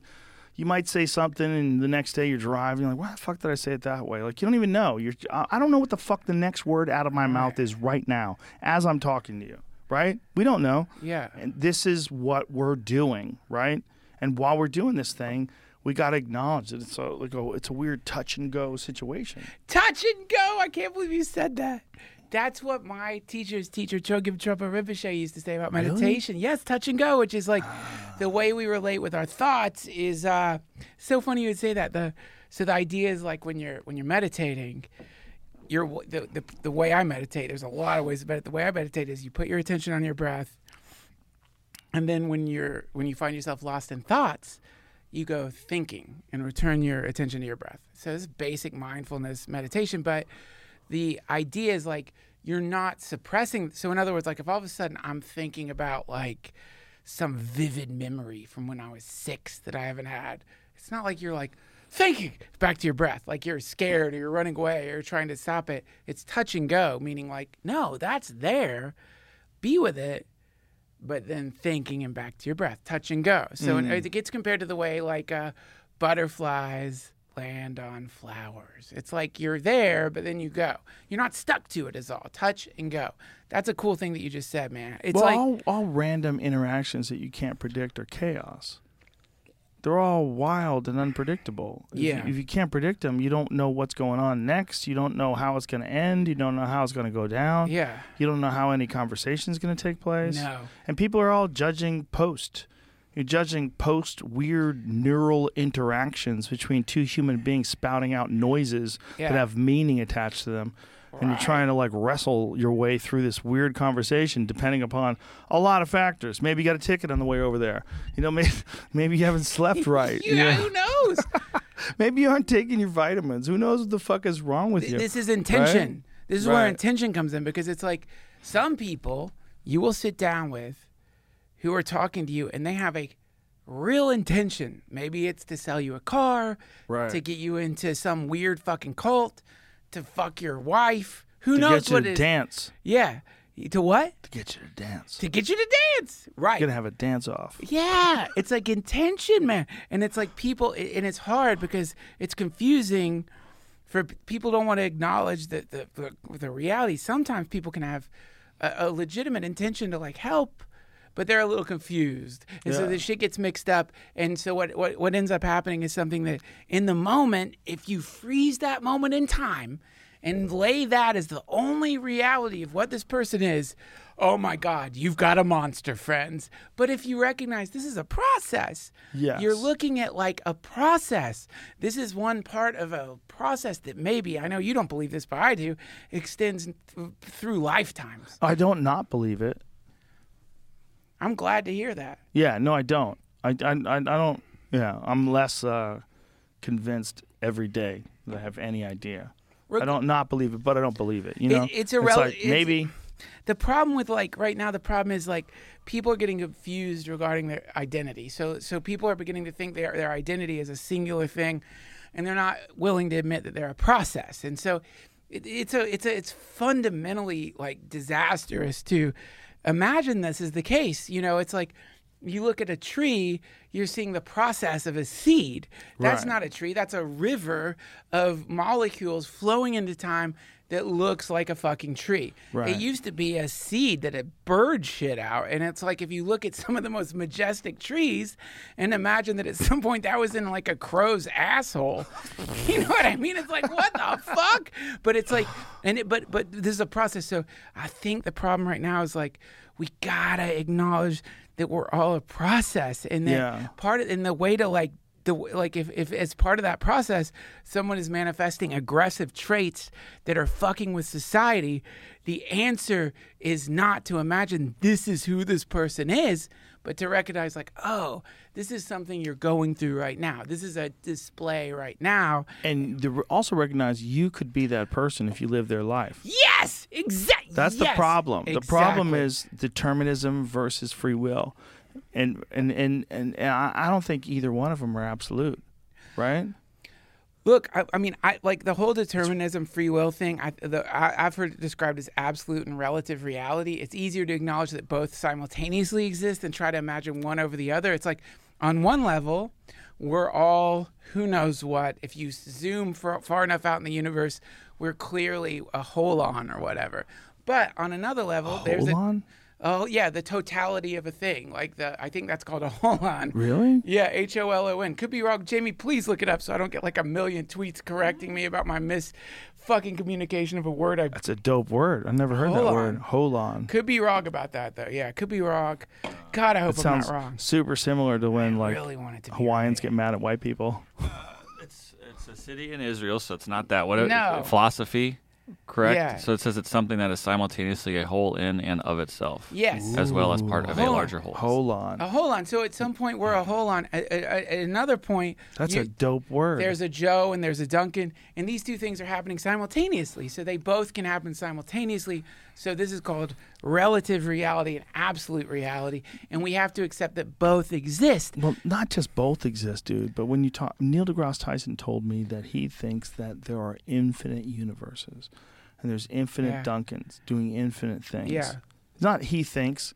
He didn't even say he thinks. I'm, I'm phrasing it wrong. M theory. he was explaining to me this theory of infinity. Yeah. That not only is there a you, but there's a you who's done everything you've done. Yeah. And then there's a you who's slightly deviated from that path Yeah. infinite numbers of times. Yeah. And there's another that's slightly deviated from that. It's it's it's impossible to imagine the numbers were that are involved. Dude, it's not impossible to imagine. Go to the airport and look around. That's Oh. all you. That's all different versions of you in different lives doing different things. It's all you. You don't need to go any further than your local Target and take a look around at the multiverse. it's true. It's that's true. what that's what pains us so about homeless people. Yeah. We realize that could be us. Abs- if you're honest with yourself. If you're honest you with do. yourself. If you if you were that kid who became that you know, uh, abused person in a shelter at Yeah. 14, who became that kid on the street at 16, who is now in a tent by the lake. Why? Why? Because he's a loser? Is that really Yeah. what it is? Like, so helping people by like telling them that they can camp out, that's not enough. The, that's like, at least you're not but the problem is like they want to be closer to all the shit that's happening. But you can't just like take over ground because other people say no where you're camping i've decided since it's a sidewalk you're using i'm going to build a fort. And they just build Yeah. a fort on that sidewalk. Like, you can't put shit uh, if you can't have a tent you can't have a house. If you can't have a house you can't have a tent. Okay? No. You can't just put tents everywhere. But it doesn't mean that you don't understand that these people that got here somehow or another they got fucked over. But I think you, if you really life wanna- fucked them over right You want to understand how beautiful humans are right now. Because you realize, like, in the human spirit is a thing that is like, all right, I guess I'll let you put your tent there. Because I want, I, I don't, I don't want to like impinge on your life. you want i want them to feel better Yes, but It's there's okay, man. Put your a- tent down. Yes. Yeah. So you look at that and, and like uh, like subtract everything other than that feeling in a person, which is like, I know you're me, and I know you're me in a different timeline, And so I'm gonna, I guess I'm gonna, let- I'm gonna trust the process and let you do this thing, and then you get this collision between that and the other versions of you who are on the same timeline or on a different timeline that are like, yeah, but that's where my business is. That I, and so now you have these two colliding possibilities and we don't know how to deal with it yet. We don't know what to do. It's like so brutal because like on one side you have like the most incredible the stuff that like the the heart of Christ, the deepest compassion which is like you or me. When you know Jesus says love your neighbor as yourself, he doesn't mean pretend that you were in your neighbor's shoes. He literally means those are you. Your neighbor is you. You should love your neighbor because they are you. Love your neighbor as yourself. That's you. So now, if suddenly we're dealing with this reality from a from a, like, what are we gonna do, Joe? Because now it's like, yeah, great. You have this incredible podcast, and you have like achieved this this like amazing apex in this little period of human culture that we're in. But it's like, what about the, all the non-use, especially the ones who are like camping out? You know what I mean? Now, what are we gonna do? If you look at things like that, which is actually is this guy Bob Thurman, Uma Thurman's dad, is this incredible Buddhist scholar, was explaining this to me. Really?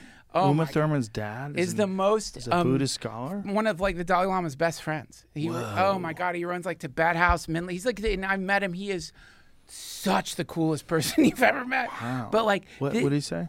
he well so he said the idea is like when in compassion or in thinking of other people and god i'm sorry bob thurman if i'm misquoting you or something this is how i remember it it's not like i'm looking at you and thinking god what if i was in that person's shoes? It's like you're looking at them and thinking that's me. I'm looking at me. Yeah. that's me. I am them. This is me. And so in this mindset this is where you start making decisions. And so it's radical and wild because it's not like you do the thing where you're like, God, it'd be rough to be in that person's situation as me. You're thinking, I'm looking at me right now in, In different time. circumstances. Exactly. Yeah. And so that's how real compassion starts appearing. That's real compassion because now you're like, oh fuck, that's me. Yeah. I must help. I'm going to help. And that that's all that ends up happening. You know, we look at these people who we call saints and we're like, oh, God, they're saints. But it really what happened is they clicked into that reality and couldn't click back out. Right. And all that was left was like, I'm just going to help. All that's left to do is to help. I'm just going to help. It's all me. You know, it's Well, that's what we got to get across, right? Well, that yeah. everybody is you living another life. And if we can just come to grips with that it's a lot. and have some sort of, uh, but but here's the thing: you can disagree with someone if it's you living another life, but if if you really felt like it was you living another life and you're talking to them, you would have more compassion than they were if they were some random asshole yeah. you would have right. more compassion and maybe you'd be able to calm them down because we all know that every single escalation that people have with each other is usually based on two people it's like maybe one person takes it too far Yeah. one person gets loud or gets one person gets physical but i i think in many situations and i'm not blaming the victim but i'm saying in many situations a lot of interactions between people is dependent upon two humans and how this human approaches this human changes how they are Yeah. and how they react. is a little dance they do. And some people are not tolerating any bullshit and they just want to hit you in the face right away. And it's it's not your fault if you run in, Yeah. if you run into one of those people. But they're reacting to a, probably a lifetime of being punched in the face, right?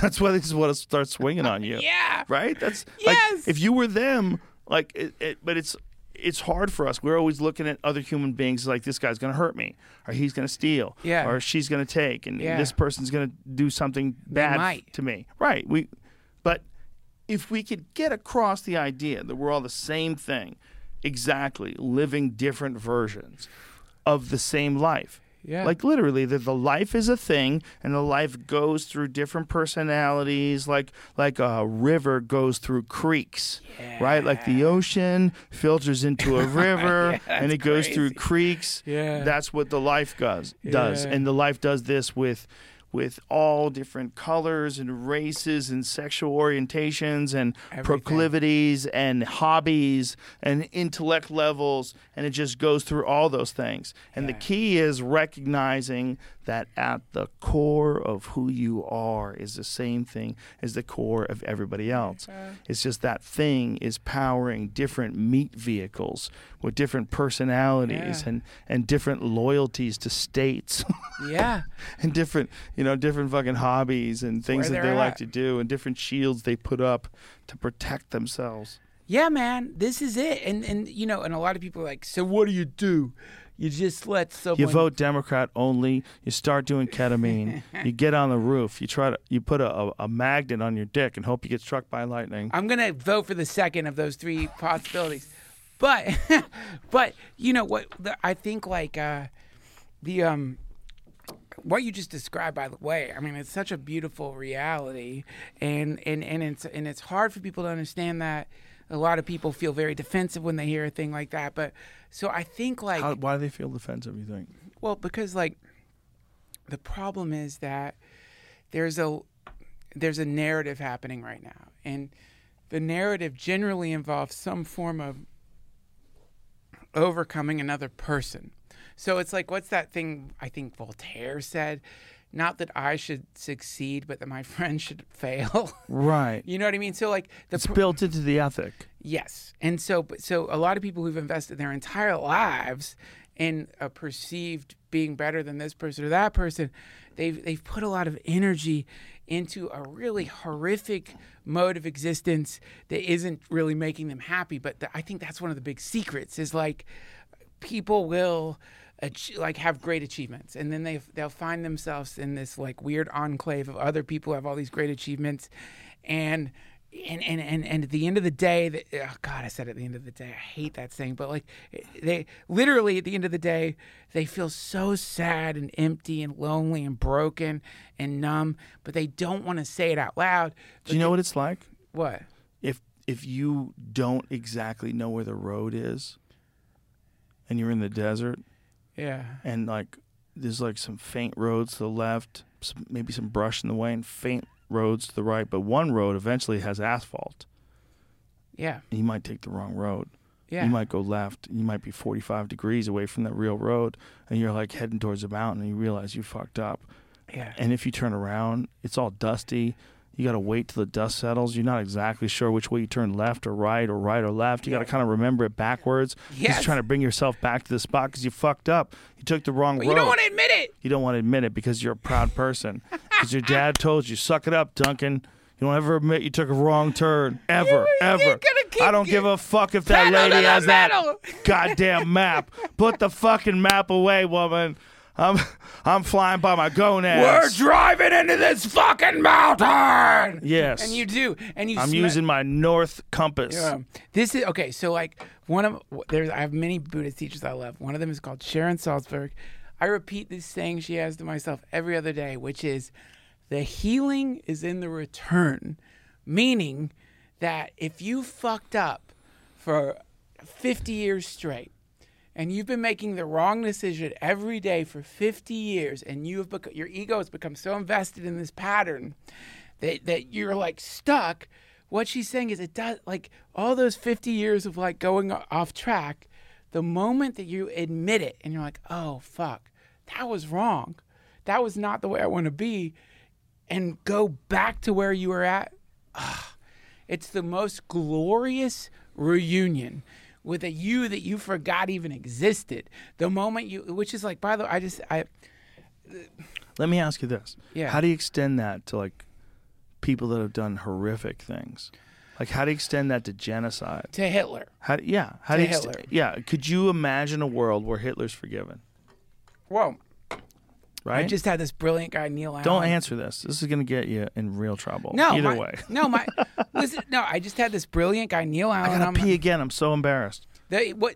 I, let me finish this thought. Neil Allen on my podcast, very, very, very smart.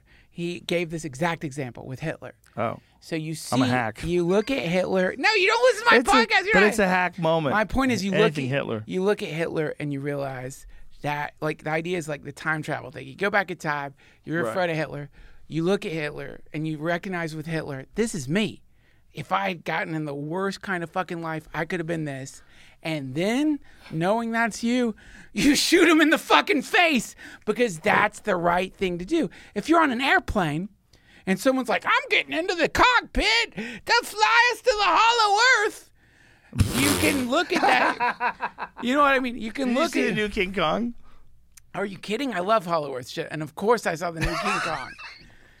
My point is, like, you look at that person and you you look at them and you're like, that could be me if I'd eaten Yes. more edibles before this plane took off. But that doesn't mean you're like, so go in the cockpit. Let's go to the Right. Hollow Earth. You you stop them. Right. You know what I mean? So the idea that so we can have compassion and realism and like like justice simultaneously. The two things don't have to be completely separate things. That's all. I'm sorry. I know you have to No, you're 100% right. That's a really good point.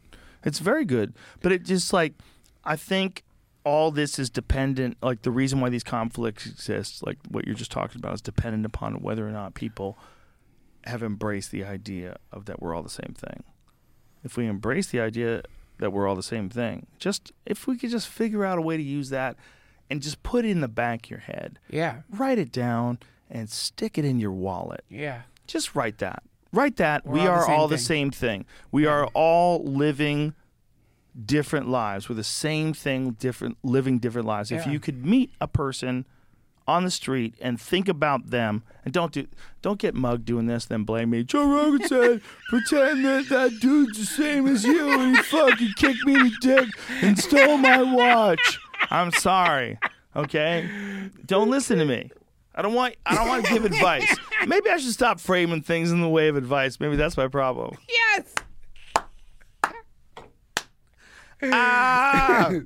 Duncan, when are the UFOs landing? Come on, man. We like you. if have you to be- knew, would you tell me? Of, yeah. Would you really? fucking, Would you do it over the I phone? love you're acting like you don't Or would you tell me? Or would you tell me to like put my phone in a bucket and walk know- into a lead room? You're being so funny.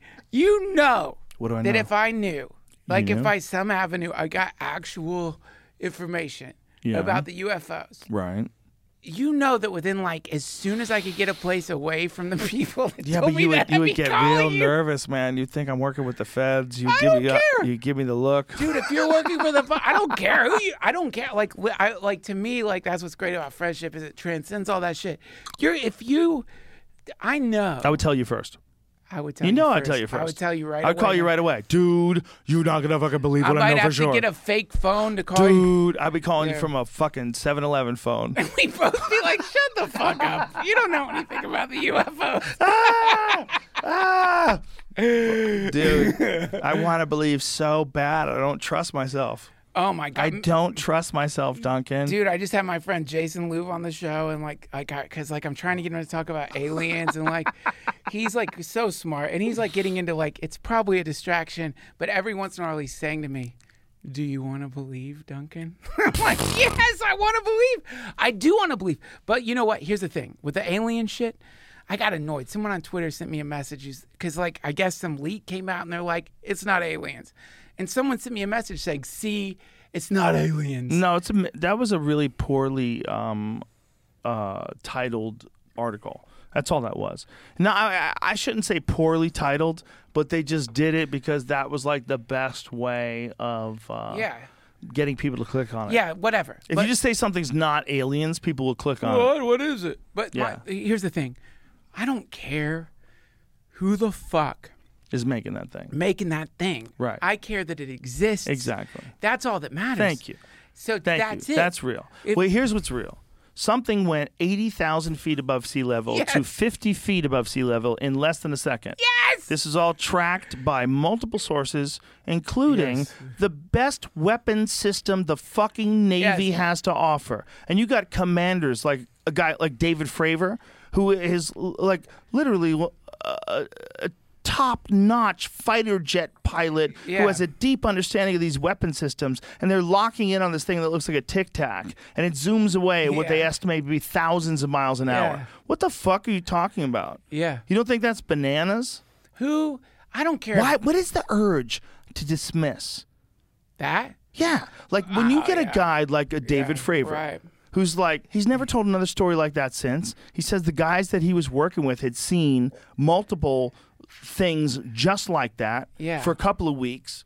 It wasn't a unique thing. It was just like they, he we went face to face with it. That's what they were saying. the fuck? Bro, you got to listen to him on the Lex Fridman podcast. Okay. Lex does a fucking amazing job because they go deep into all sorts of uh, aviation talk. Yeah. So all this talk about uh, how to fly these things and the weapon systems and Lex Lex is uh, he does AI right for he used to do it for MIT and he runs he Okay. has the Lex Fridman podcast. He's a I've heard of him. I don't know much about him. I got to put you guys together. He's brilliant. Please. But the point is, they're talking, and so he understands this kind of crazy, super technical lingo, and he indulges David Fravor in this explanation of this the weapon systems that they use and the visual systems and all the different things they can shuttle back and forth between different Yeah. sources. It's wild shit, dude. Like, Right. so people that don't understand that and never heard that guy talk about those things, they don't understand how I got specifically they know this thing moved off at thousands of miles an hour instantaneously Okay, with yeah, no yeah. visible means of propulsion. I got you. So a lot of people they see these fucking videos that have been verified by the Pentagon and they dismiss them. And they dismiss them because they're like, "Look at it. It's grainy. You could have done a better video than that." And they don't understand the technology behind what picked that up at all. Like the fact that we picked that up at all is insane. Pitch black at night, At you know, night. miles away. Right. Oh, Yeah. What? That's what? That's less than HD. It's not real. Look at And that. some of it is night vision, like those Yeah. little pyramid things that were flying over those things. That was in night vision. Night vision. Some Yeah. of them are they're in infrared. Right. Yeah, and There's, exactly. there's I can send you this one thing, Jamie, because there's this one guy who does a really good job of this. There's a one guy that Jeremy Corbell sent me, and uh, this guy does a really good job of uh, explaining why there's no way that these things, whatever the fuck they are, could be like a goose. Like people have called. A goose. Yeah, like people have said, like maybe it's a goose. And this guy who is a um, he's a fighter pilot. break. A goose? What like what like goose? Geese Well, are going out to aircraft carriers and is- harassing them? Listen, man, people love to believe, whether they believe this way or that way. They don't necessarily want to believe in the truth. A lot of times they do, and a lot of times maybe they're like eighty percent right. Yeah. but they're clinging to this idea that left is the way. And maybe sometimes you got to go right. Right. And maybe sometimes you got to recognize, like, yeah, you're right. A lot of this stuff is nonsense. A lot of this stuff is hoaxers. A lot of this stuff is delusional people. Yeah. A lot of this stuff is people seeing Venus and not understanding what they're looking at. But a lot of this stuff doesn't make any fucking sense when they have multiple sources Yeah. radar. They they they're, they're tracking the, uh, on, the, these things on weapon systems on two different jets. Like this is banana stuff, dude. Well, this these- is something with these- no visible means of propulsion. You have a fucking Air Force pilot who never in a million years wanted to be on camera, who just likes flying those or crazy do we? Maybe it's an android, You and I are Joe. useful idiots. It could be an android. Maybe he's not even a real person. well, it could be Like this is the guy. This is the guy, and he's explain- He's basically explaining how sophisticated and complicated these systems are. And one of the things he used, if it was not on this video, it was on another. He said catching one of those things on one of these weapon systems just randomly, without any other input, whether it's radar or any communications from something else, would be like looking at a per- finding a person through a straw, wow. like trying to like find Yeah. spot something through a straw. Like it's, you're just looking at the random sky. Like they have to lock onto these things. I have to pee again. Me too. So what do we Should do we end there? this? Yeah. It's kind of late. It's What time seven twenty-three already. We've already done three hours, right? That's so weird, Jesus man. Christ, we started at three twenty. Thank you. Four twenty. This is perfect because this we, we don't extend our welcome, overextend our welcome. Yeah. Catch a buzz, get some food. Duncan, you're the best. You're the best. And we'll start our once a week show soon. in uh, September. Yeah, you know what? September I, I- 11th. I- you know, I was already coming here anyway because I have to work on some stand up. That's what I'm saying. So that's what we do. yes. We'll do it like a month. anytime you want to come down here. Let's Duncan. do it. Like let's do We it like do a month shows. of regular podcasts till Um, people get yeah. so sick of us. Yeah, just do it once a month. Come back once a month. Yeah. Once a, no, let's do I'll Once come every two months. I'm gonna come for Do a two. month. No, I'm gonna come for a month straight. Whoa, and then let's dangerous. do once a week. And then like Are you then gonna I can, Airbnb? If you do, don't use Tim Dillon as a reference. They don't like him. Are you joking? He fucks up Airbnbs? No, no, no, no. He talks shit about this one couple, this uh, lesbian couple that owns a, a in my opinion, f- fucking dope house, Yeah. and uh, they kicked him off of Airbnb. Dude, I'm sorry, but if you get kicked off Airbnb, Bro, Tim crazy. Dillon is a savage. That's brutal. Tim though. Dillon is a savage. But getting kicked off fine. Airbnb is rough. That's He'll- rough. He'll find a way. He can do that other one, Ver- Vermal or whatever, whatever he does. called. Listen, he's There's a new Airbnb. It's called Vermal. only left dishes in the sink. That wasn't the problem. The problem was the shit talking. We got to stop Airbnb. Well, they have cameras Internet everywhere. shares horror stories of rising fees, filthy homes, and scary hosts. And can I stop here? Also, great experiences that nobody fucking writes in about. Yeah, but if you're fucking an of the people Airbnb, having a good someone's watching. If you're fucking Yeah, an Airbnb, that there's an 80% chance someone's watching that. Ladies and gentlemen, thank you for everything. Duncan Trussell, Jamie Vernon, and Joe Rogan signing out. Hare Krishna.